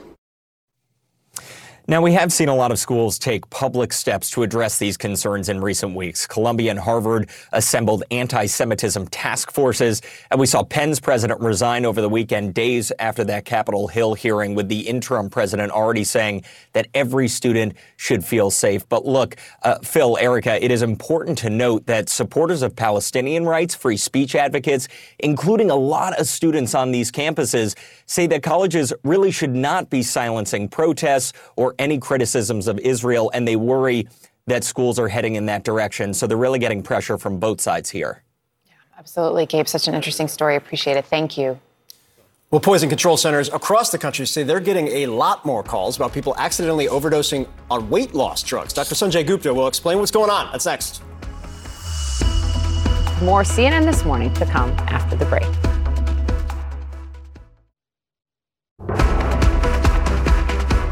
Oprah Winfrey revealing she uses weight loss medication. Oprah recently stunned at the Color Purple premiere, and then in an interview with People magazine, she didn't name the specific drug she takes, but said the fact that there is a medically approved prescription for managing weight and staying healthier feels like relief, like redemption, like a gift, and not something to hide behind and once again be ridiculed for. But also this morning, poison control centers across the country say they're seeing a 1,500% increase in people accidentally overdosing on injected weight loss drugs. 1,500%. CNN Chief Medical Correspondent Dr. Sanjay Gupta joins us now. Sanjay, are these all connected? Why, why is this happening? This, this is kind of amazing. If you look at just the number of prescriptions that have gone out there, it's skyrocketed. No surprise. These drugs have only been around a few years now, but just take a look at sort of what's happened over the past few years. Close to 2% of the population of this country has been prescribed this medication at some point. That's, that's, that's shocking. I mean, th- these are huge. And obviously, even around the world, this is prescribed a lot. As you prescribe more and more, you, you're not surprised to get more and more sort of accidental poisonings, overdoses, things like that. But I want to show you something else that I think is important here. You started to see the numbers go up. In March of 2022, all the shortages started happening. And what happened as a result? Pharmacies came in and they started making their own. They started making their own compounded sort of versions of this that were not tested for safety and efficacy. And you started to see the poisoning rates go up at that point as well. So that may be part of this. I think a lot of it also has to do, I don't know how many of you have actually seen the Ozempic pen. So this, this is it. You open it up, you put a needle on there, and then you dial in the dose that you're actually going to give yourself. You do that. So people starting to work with this may say, hey, look, it's working. Let me give myself more and more of this. Mm-hmm. And, and that could be part of the problem as well. They're just, they're overdosing on it. So when we talk about this massive jump when it comes to poison control centers, what are some of the symptoms? Yeah. You know, the way this medication works, first of all, you eat and then your body releases hormones saying, I just ate. I'm not hungry anymore. What this is doing, that hormone is called GLP 1. What this drug is doing is saying, let me just sort of make the body make that hormone so the body thinks it's just eaten. So that's essentially, you, you feel full, you don't have appetite. That's how it works. It also slows down the intestines. So you're not moving things as long as, as well, and that's why you feel full also. And as a result, these are the sorts of symptoms that people might have as a result of having all of what I just described work too well. That's that's sort of the issue. I, am still fascinated by the fact you can change your dose with the pen. That you, you do get. that, but, right? But if you have any of these symptoms, if you're somebody who feels like they may have overdosed, what do you do? Well, uh, so there's a poison control center, first of all, and people should know this number. We can put it up 1 800 222 1222. We can put that number up there. Remember that number. That's a good number to have. If you're getting really sick, obviously talk to the doctor. But one thing to keep in mind is with these medications, unlike like an opioid, for example, they last a long time. So there's not an antidote for this, and usually about a week is the half life. Wow. So people are going to deal with symptoms with this for, for some time. So be careful with what you're taking and don't overdo the dosage. If it's working, let it work, but don't just start ramping up the dose without you know thinking about it. There's a reason your doctor gave you a certain dose, perhaps. That's right. Yeah, it's been studied, so use that. so it works. Yeah, Sanjay, thank you. You got it. Thank you. And CNN this morning continues right now. After 11 months of this, no one can tell us what President, President Biden's crime was. They know their whole impeachment inquiry is a sham, and it will evaporate into thin air when people realize what a pathetic joke it is. The puppet master in chief, Donald Trump, has directed the sycophants to target Joe Biden as part of an effort to undermine President Biden's reelection. Well, good morning, everyone. I'm Phil Mattingly in New York. Erica Hill joins me. Poppy is off today. Republicans in the House, well, they're focusing on impeachment, unanimously voting yesterday to launch a formal impeachment inquiry into President Biden, despite many of them acknowledging that so far there's no proof of high crimes or misdemeanors. And a big courtroom win for Donald Trump. That's how his campaign is painting it. A judge temporarily pausing that 2020 election interference case. So, how long could the delay last? And ultimately, what could it mean for the 2024 election? And this morning, CNN goes inside Gaza as the first Western news outlet to gain access and report independently from the war zone. What our Clarissa Ward saw with her own eyes. This hour of CNN This Morning starts right now.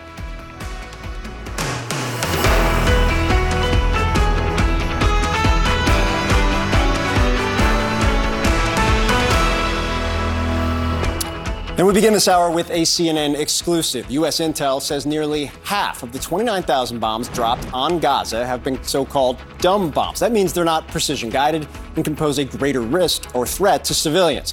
This revelation comes after President Biden said Israel had been engaging in, quote, indiscriminate bombing. Today, Biden's national security advisor is heading to Israel. The White House says Jake Sullivan will be having, quote, extremely serious conversations with top Israeli officials about reducing the harm to civilians. And this morning, CNN is going inside Gaza. We'll show you a firsthand look at the humanitarian catastrophe, the dire living conditions for hundreds of thousands of civilians trapped in that area. CNN's Clarissa Ward uh, joining us now. So, Clarissa, what, what were you able to see? What did you find?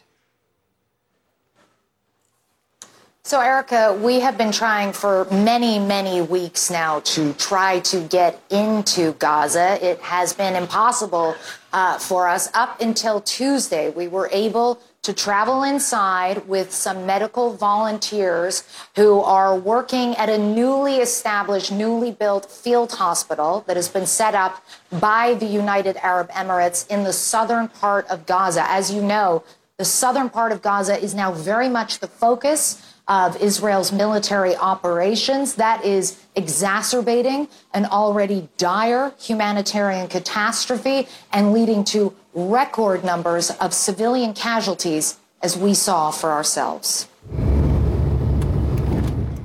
You don't have to search for tragedy in Gaza. It finds you on every street, strewn with trash and stagnant water, desolate and foreboding. So we've just crossed the border into southern Gaza. This is the first time we've actually been able to get into Gaza uh, since October 7th, and we are now driving to a field hospital that has been set up by the UAE. Up until now, Israel and Egypt have made access for international journalists next to impossible, and you can see why.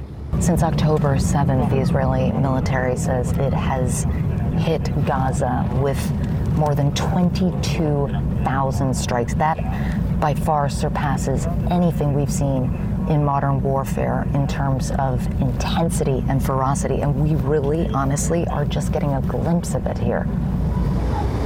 Despite Israel's heavy bombardment, there are people out on the streets. A crowd outside a bakery. Where else can they go? Nowhere is safe in Gaza. Used to be right. a stadium. Arriving at the Emirati Field Hospital, we meet Sorry. Dr. Abdullah Al Nakbi. No sooner does our tour begin when. So our ambulance. That's a real life. And this is what you hear all the time now? Yes. At least 20 times a day. At least 20 times a day. Maybe more sometimes. Uh, I think we got used to it. One thing none of the doctors here have got used to is the number of children they are treating. The UN estimates that some two thirds of those killed in this round of the conflict have been women and children. Eight year old Janan was lucky enough to survive a strike on her family home that crushed her femur but spared her immediate family. She says she's not in pain, so that's good.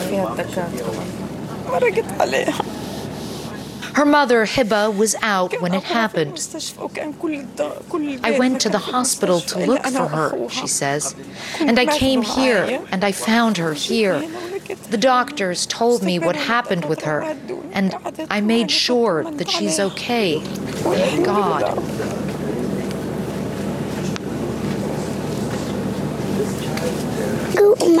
They bombed the house in front of us and then our home, Janan tells us. I was sitting next to my grandfather, and my grandfather held me, and my uncle was fine. So he is the one who took us out. Don't cry. But Dr. Ahmed Al Mazraoui says it is hard not to. I work with old people, like uh, adults, but with children, something touching your uh, heart. Touches your heart and tests your faith in humanity. As we leave Janan, Dr. Al Nakbi comes back with the news of casualties arriving from the strike just 10 minutes earlier. We just got a stable send right now two amputated uh, young uh, male uh, from uh, the just the bomb. From the Qasaf we just yes. heard, from the bomb we just heard. This is uh, my understanding. Okay. They will arrive to our red areas. A man and a 13-year-old boy are wheeled in, both missing limbs, both in a perilous state. What's your name? What's your name? The doctor asks. The notes provided by the paramedics are smeared with blood. A tourniquet improvised with a bandage. Since the field hospital opened less than two weeks ago, it has been inundated with patients. 130 of their 150 beds are already full.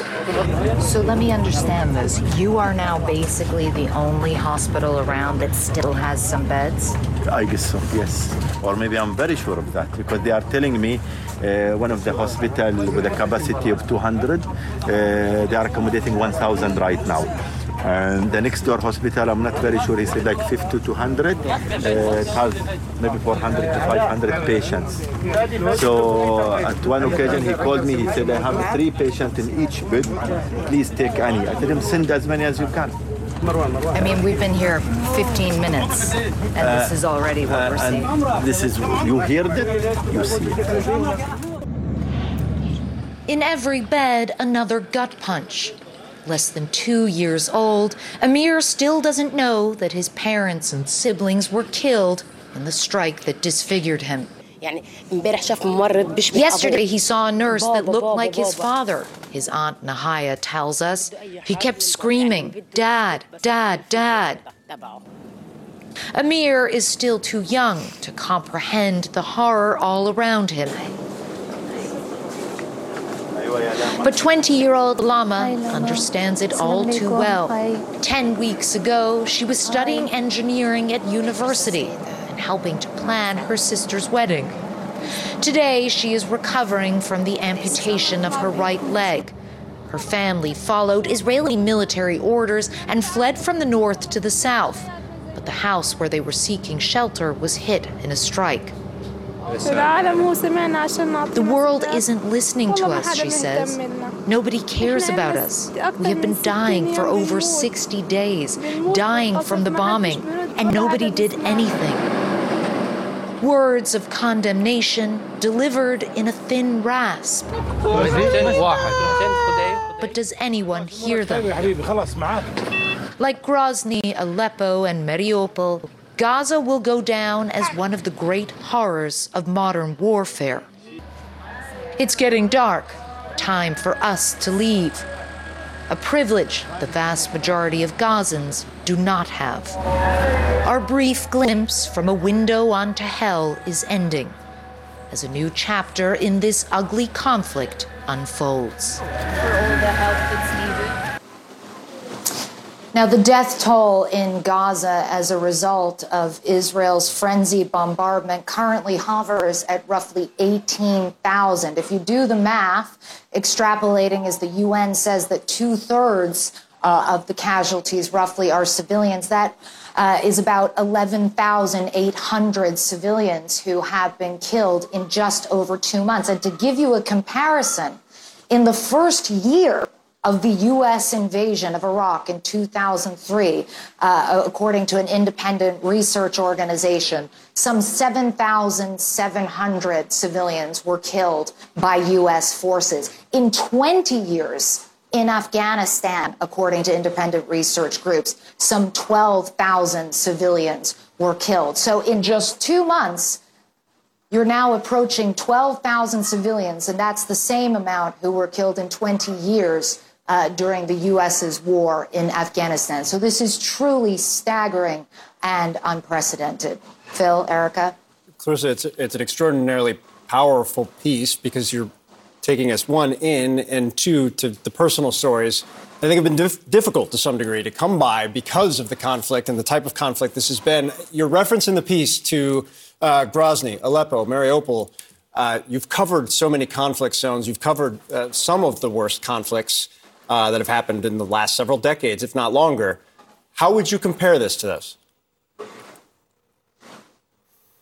It's always difficult to compare conflicts, um, but I would just say it is so striking that the people of Gaza have nowhere they can go, have nowhere that is safe. They are literally being told to move from the north as the north gets bombed. They move to the south and the south gets bombed. Now they're expected to move to a different area in central Gaza. And let's be very clear. It is not easy to move around right now in Gaza. We saw almost no cars on the streets. People do not have fuel. People are afraid to try to make road runs because of the risks that that incurs. And so, of course, you are seeing a horrific impact, not just in terms of the civilian casualties that we talked about, but in terms of the humanitarian crisis. You're talking about malnutrition. You're talking about the spread of preventable diseases. We talked to the doctors who said that they're treating cases of sepsis and patients are nearly dying where these should be straightforward operations that can't be performed. They described one incident where a man had worms in a wound on his head because there is such a lack of a sanitary, uh, you know, any sanitary environment in which to perform surgeries or operations. So this is a crisis of epic proportions, and the fact that humanitarian aid workers do not have the access that they need just makes it all the more staggering. One extra point that I really need to make here, Phil, because I think it's important. This was our first time being able to gain access into Gaza. But the journalists in Gaza have been doing heroic, extraordinary work day in, day out at enormous risk. They have paid such a high price for that. This is the deadliest conflict for journalists that we have seen in decades. More than 60 journalists in Gaza alone have been killed in the last two and a half months. That is according to the Committee to Protect Journalists. So you have a perfect storm here with massive bombardment, an inability to create safe zones, an inability to get humanitarian access where it's needed, and incredibly brave journalists who are doing everything they can to tell the stories and bring the reality to the world. But the frustration of international journalists who can't get in to try to complement and supplement their efforts. It is it is remarkable and such an important picture that you paint of all of those challenges in this moment. I was struck by in that field hospital, so much of what we've talked about has been uh, what is needed in terms of medical supplies, as you just pointed out, um, and and what that can mean but also the electricity. And there was so much talk about fuel in the beginning and fuel being needed to run generators at hospitals. How that field hospital that you were at, how was it able to operate and to run some of those mm-hmm. machines? And is it at risk? So, Erica, because that field hospital is operated by the Emirates and because the Emirates have a normalized relationship with Israel, they are able to get supplies in, get fuel in, in a way that the vast majority of hospitals in Gaza are not. And even they face very real challenges endless bureaucracy, onerous waits at the border trying to get those supplies in. But what the doctor said is uh, Gazan hospitals are referring their patients to the Emirati field hospital. They're coming in in a very bad state of shape. They don't have proper tourniquets, even, which are a mm-hmm. crucial thing in terms of stopping the bleeding. They don't have proper painkillers. Uh, the doctor told us they're needing to give vast doses of painkillers to people who are in extraordinary amounts of excruciating pain because these hospitals have just had to ration whatever minimal supplies they have. Also, this field hospital is very close to that border. Uh, with Egypt. And so, really, they are not a microcosm, and they should not give you uh, any a reflection or idea of what most Gaza hospitals look like.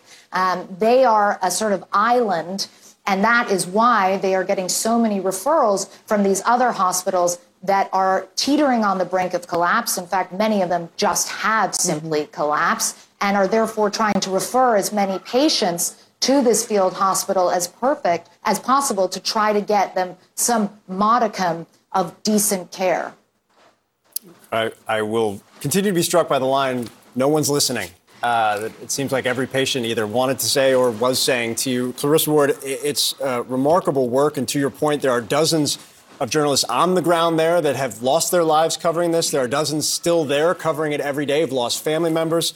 Um, and your work coming in and supplementing that uh, and adding to it is incredibly important. We appreciate your time as always. Thank you.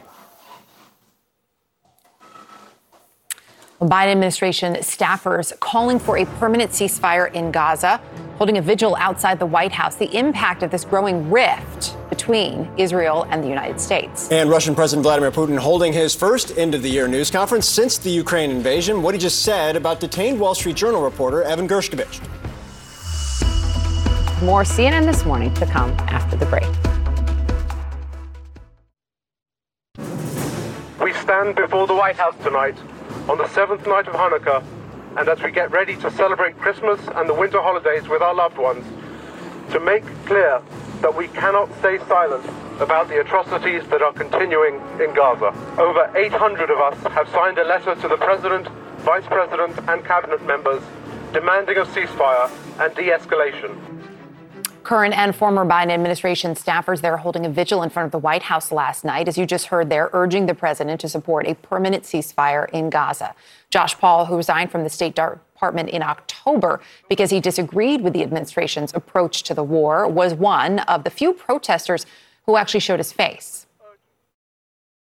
I think there's just a blindness to the suffering that the Palestinian people are experiencing on a daily basis.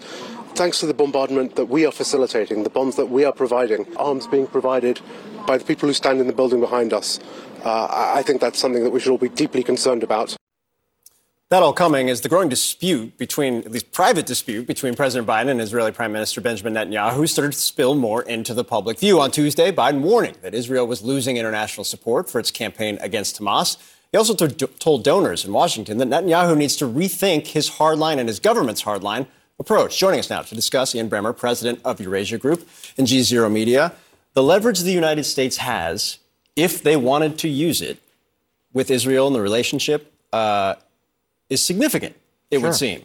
Well, the U.S. is Israel's one stalwart friend on the global stage. You have seen that play out, not just in terms of the military support, but also in the vetoes at the Security Council when everybody else that matters on the global stage is saying no. We want an extended humanitarian pause. We want a ceasefire. And by the way, at the same time, we also want all of the hostages to be released. So it's not like they're only calling on the Israelis to take action, but the Americans have not done that. They have given the Israeli government room to run in going after and destroying Hamas for months now. They've been told in return, we've learned lessons. We went too hard. We were too indiscriminate in our bombings in the north. Netanyahu saying that directly to the Biden administration. But there, that has not led to a significant shift in strategy on the ground, nor significant reduction of Palestinian civilian casualties. And so increasingly, you are seeing members of the Biden administration and now Biden himself coming out more publicly and saying, you guys really have to start changing tack. So we have Jake Sullivan in Israel, and you know, as Phil Rob, we were all talking in the break. The real question then is, with Jake Sullivan there today, what does he actually say? Um, I, I think he says that uh, this is going to become more uncomfortable for you, sir, publicly.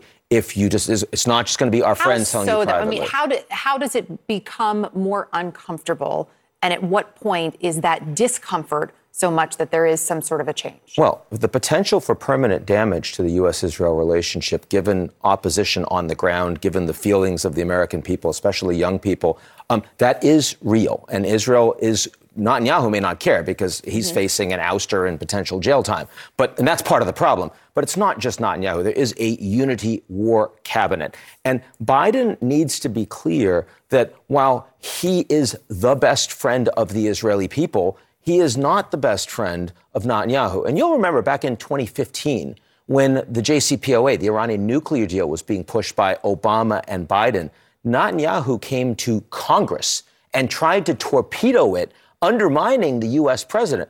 U.S. president is treating Netanyahu with so much more respect than Netanyahu ever would have treated an American president. And yet the U.S. is the one that writes the checks. The U.S. is the far more powerful country. So I, I think, for example, Biden giving an interview directly to the Jerusalem Post and to Haaretz, splashed all over the front covers that Netanyahu wakes up to, and, and saying, here is what we find unacceptable about what your prime minister has done and is doing. The Israeli people have no support for this guy.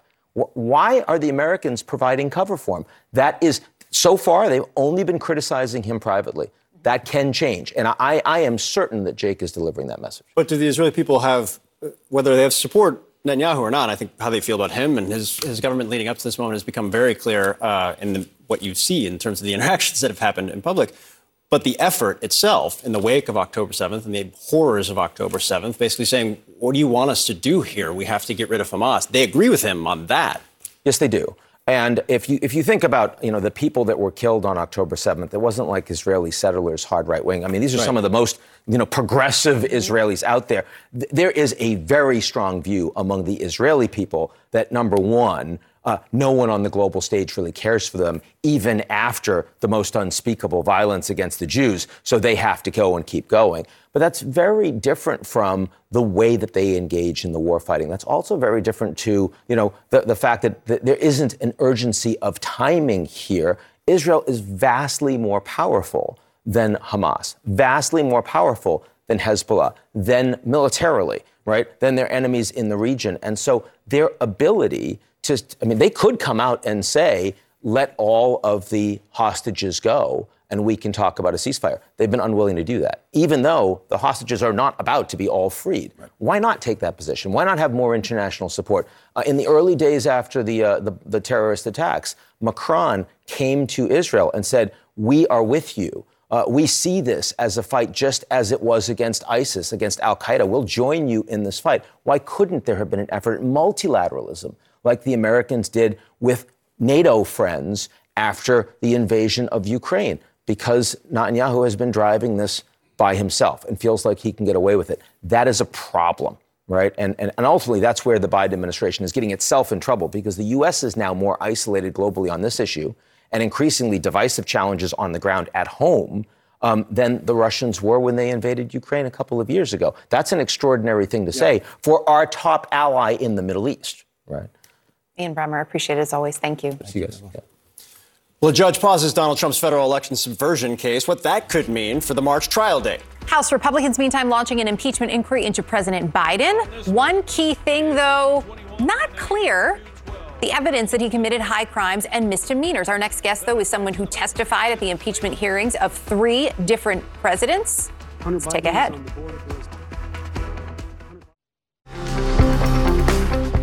House Republicans voting to formalize an impeachment inquiry into President Biden, a step they hope will strengthen their oversight powers as they investigate Biden family's alleged foreign business dealings, even though the year long investigation up to this point has failed to uncover any wrongdoing explicitly by the president, which some members have actually acknowledged. Do you have proof that Joe Biden acted corruptly to help his son? The impeachment inquiry is not about proof. And I don't know that you're going to see a high crime or misdemeanor. How close are you to being ready to support impeachment, actual impeachment of the president? Look, we're not there.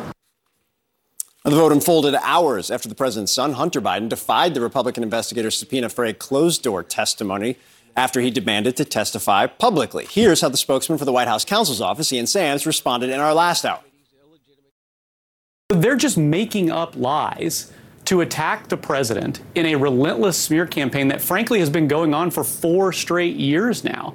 We went through an impeachment in the last administration over these same made up allegations. And Republicans in the House are just rewinding the tape and running it again to try to score political points against the president instead of doing their actual jobs for the American people.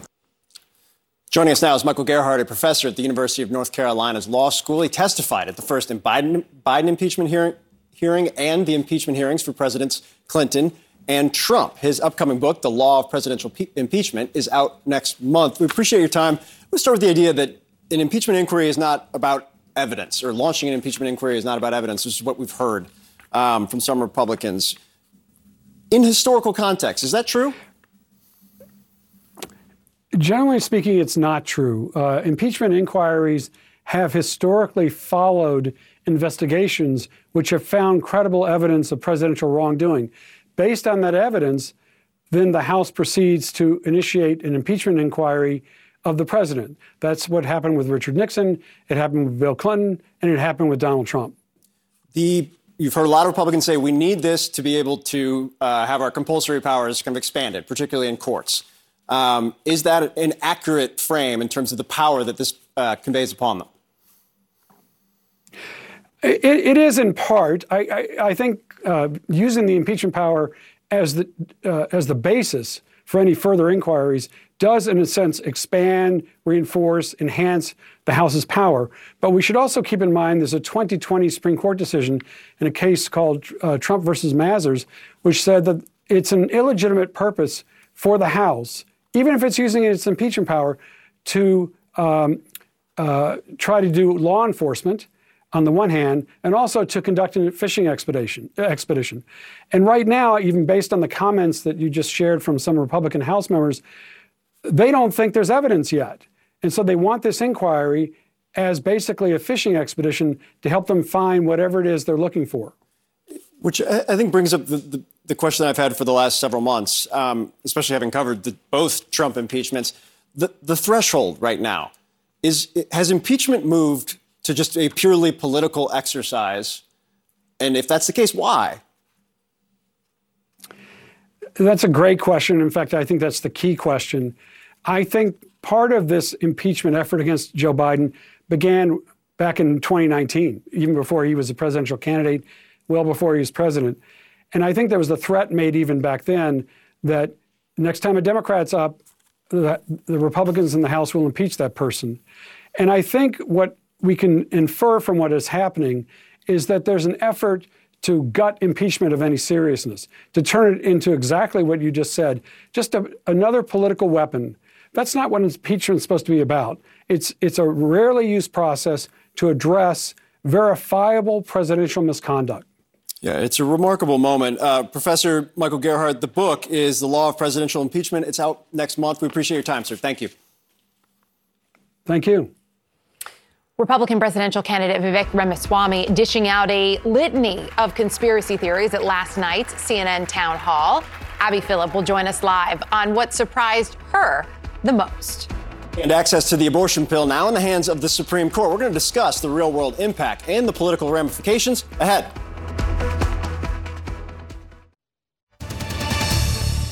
If you had told me that January 6th was in any way an inside job, the subject of government entrapment, I would have told you that was crazy talk.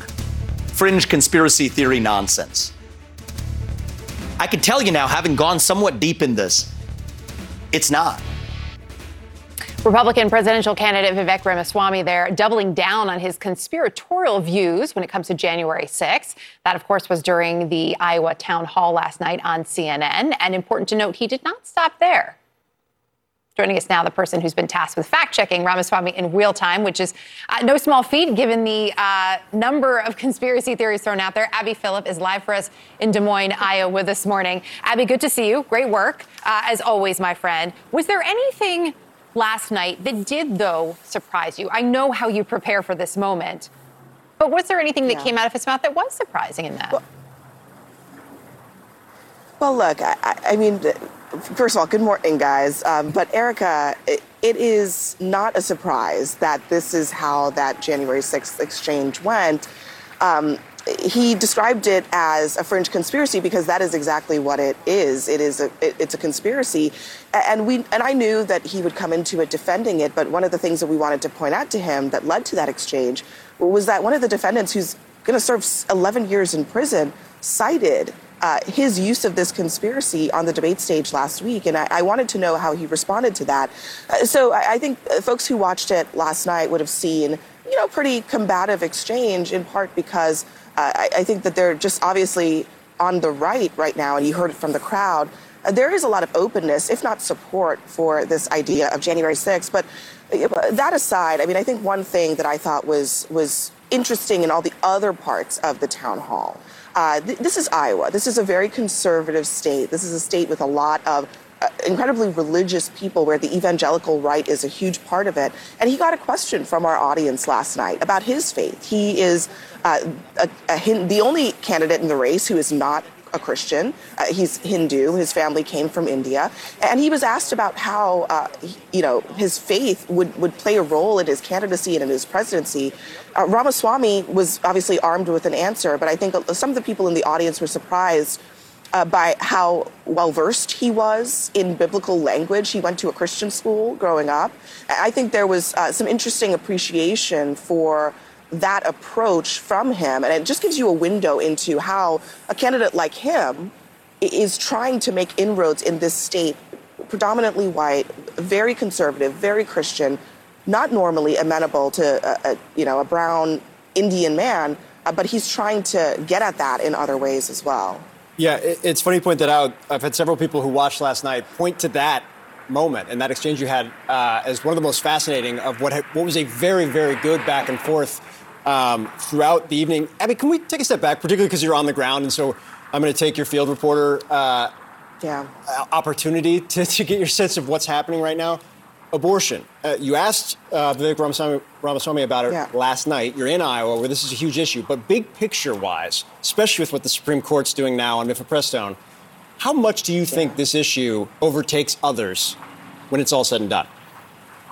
I I think that there is a difference between what will happen here in Iowa in a Republican primary and what happens in the rest of the country. And, and actually, it's for that reason that, you know, when I asked Ramaswamy about whether he thinks the Supreme Court should ban mifepristone at a national level, to be honest, the answer was not straightforward. He wanted to take this to the administrative side of things. He says uh, the, this is about the role of the federal government in regulating drugs.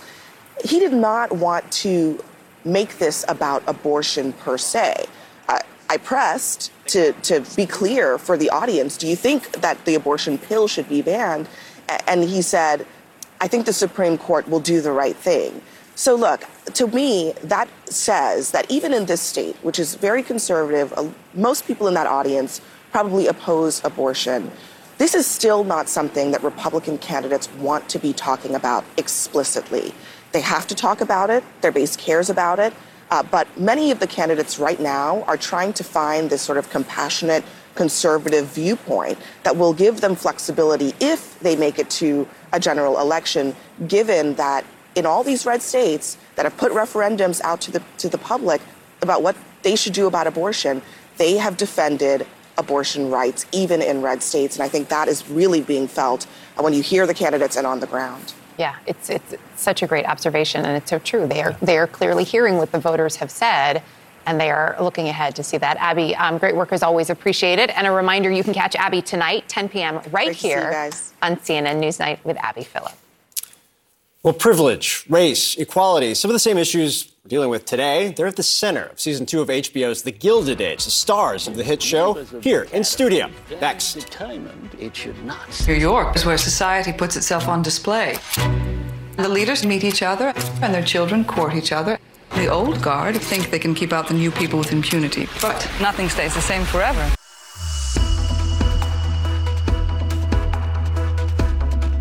Well, the HBO series The Gilded Age is in its second season and tells the story of New York City's high society during the late 1800s. Here's a look at the new season.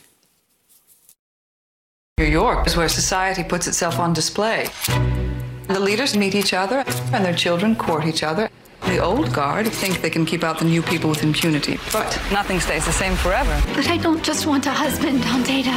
He is rich. He's even handsome. What more could a girl ask for?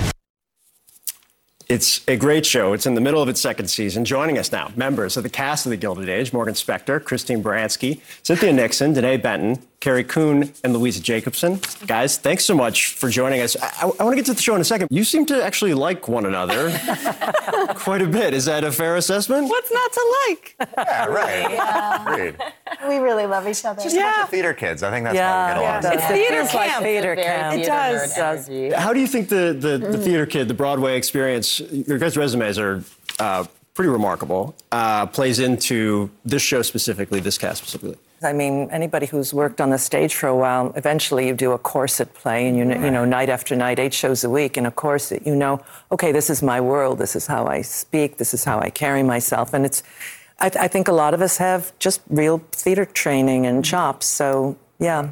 Um, and a sense of ensemble. Mm-hmm. Yeah. Everybody's working up about telling the story and not about, you know, standing out in a room. Throwing the ball back and That's forth. right. You mentioned the costumes. Mm-hmm. Uh, the aesthetics of fashion is not my specialty, but you can't possibly ignore the extraordinary costumes, how they all come together. The set is also unbelievable. But Morgan, the characters as well. Some of them are directly adap- adaptations from real people. Some of them are uh, akin to people or have through lines through. How do you prep for that, knowing that there's a historic parallel to who you're playing? Um, the, the, the, the, the real sort of analog that I was given initially was Jay Gould. So I, um, I read a bunch about him, and he's a, he's a really fascinating character. I mean, a lot of these people the sort of American myth that you can, you know, you can pull yourself up by your bootstraps, or you could sort of turn your, you know, the rags to riches stories. And these guys really were that. You know, these these were these were tough, these were hard men. But such a Um, devoted family man. But such too, a devoted right? family man, yeah. And he, you know, liked to tend his orchids. But yes, and he was so he that that duality of of of being sort of truly ruthless in business, um, but loving and tender in in his domestic life. I think what's, what's fascinating to me is you guys are able to thread together the dynamics of race and class and gender, even like labor disputes, things that are obviously still very much issues uh, today. It's subtle, it's nuanced, and it it doesn't feel like a blunt in your face. This is the issue. You realize that it's all together threaded in that time period. I think Julian Fellowes really knows his audience. I think he knows that they want to be entertained. They're coming for the costumes. They're coming for the Real Housewives, you know, style disputes. And he's also then able to enter the, the time period obliquely and sort of bring in these other factors that were sort of bubbling under the surface. You know, we're not we're not dealing with the complexity of the, you know, economic disparity necessarily, but he is sort of tiptoeing into all those worlds. So people are the, the awareness is always there. Right. I would say to follow up on that, he's really wonderful at using human stories that are quite personal to reveal and deal with uh, bigger themes. And um, and Sonja Warfield and Erica Dunbar were really instrumental in being able to create that nuance in the worlds that Peggy moves through. We were really able to collaborate with Julian in um, just adding those textures so that they don't feel quite um, like icing on the world, but still actually get to be rooted in their own um, rich internal lives. And so it was special to get to kind of alchemize what that could be. there's a real there's a real wit, uh, I think, to cutting from uh, Peggy being in mortal danger to you know this is the soup going to be delivered without spilling. Uh, and I think it, there's a there's a temptation to see this as like two separate storylines, but actually, I think when you go from one into the other, you see, oh, this is this is what privilege is. This is what wealth is. It creates a world where the stakes are just Right. absurd, as opposed to life and death. it's a, such a fascinating period, but it's also so like our own. It's there's a new class of people.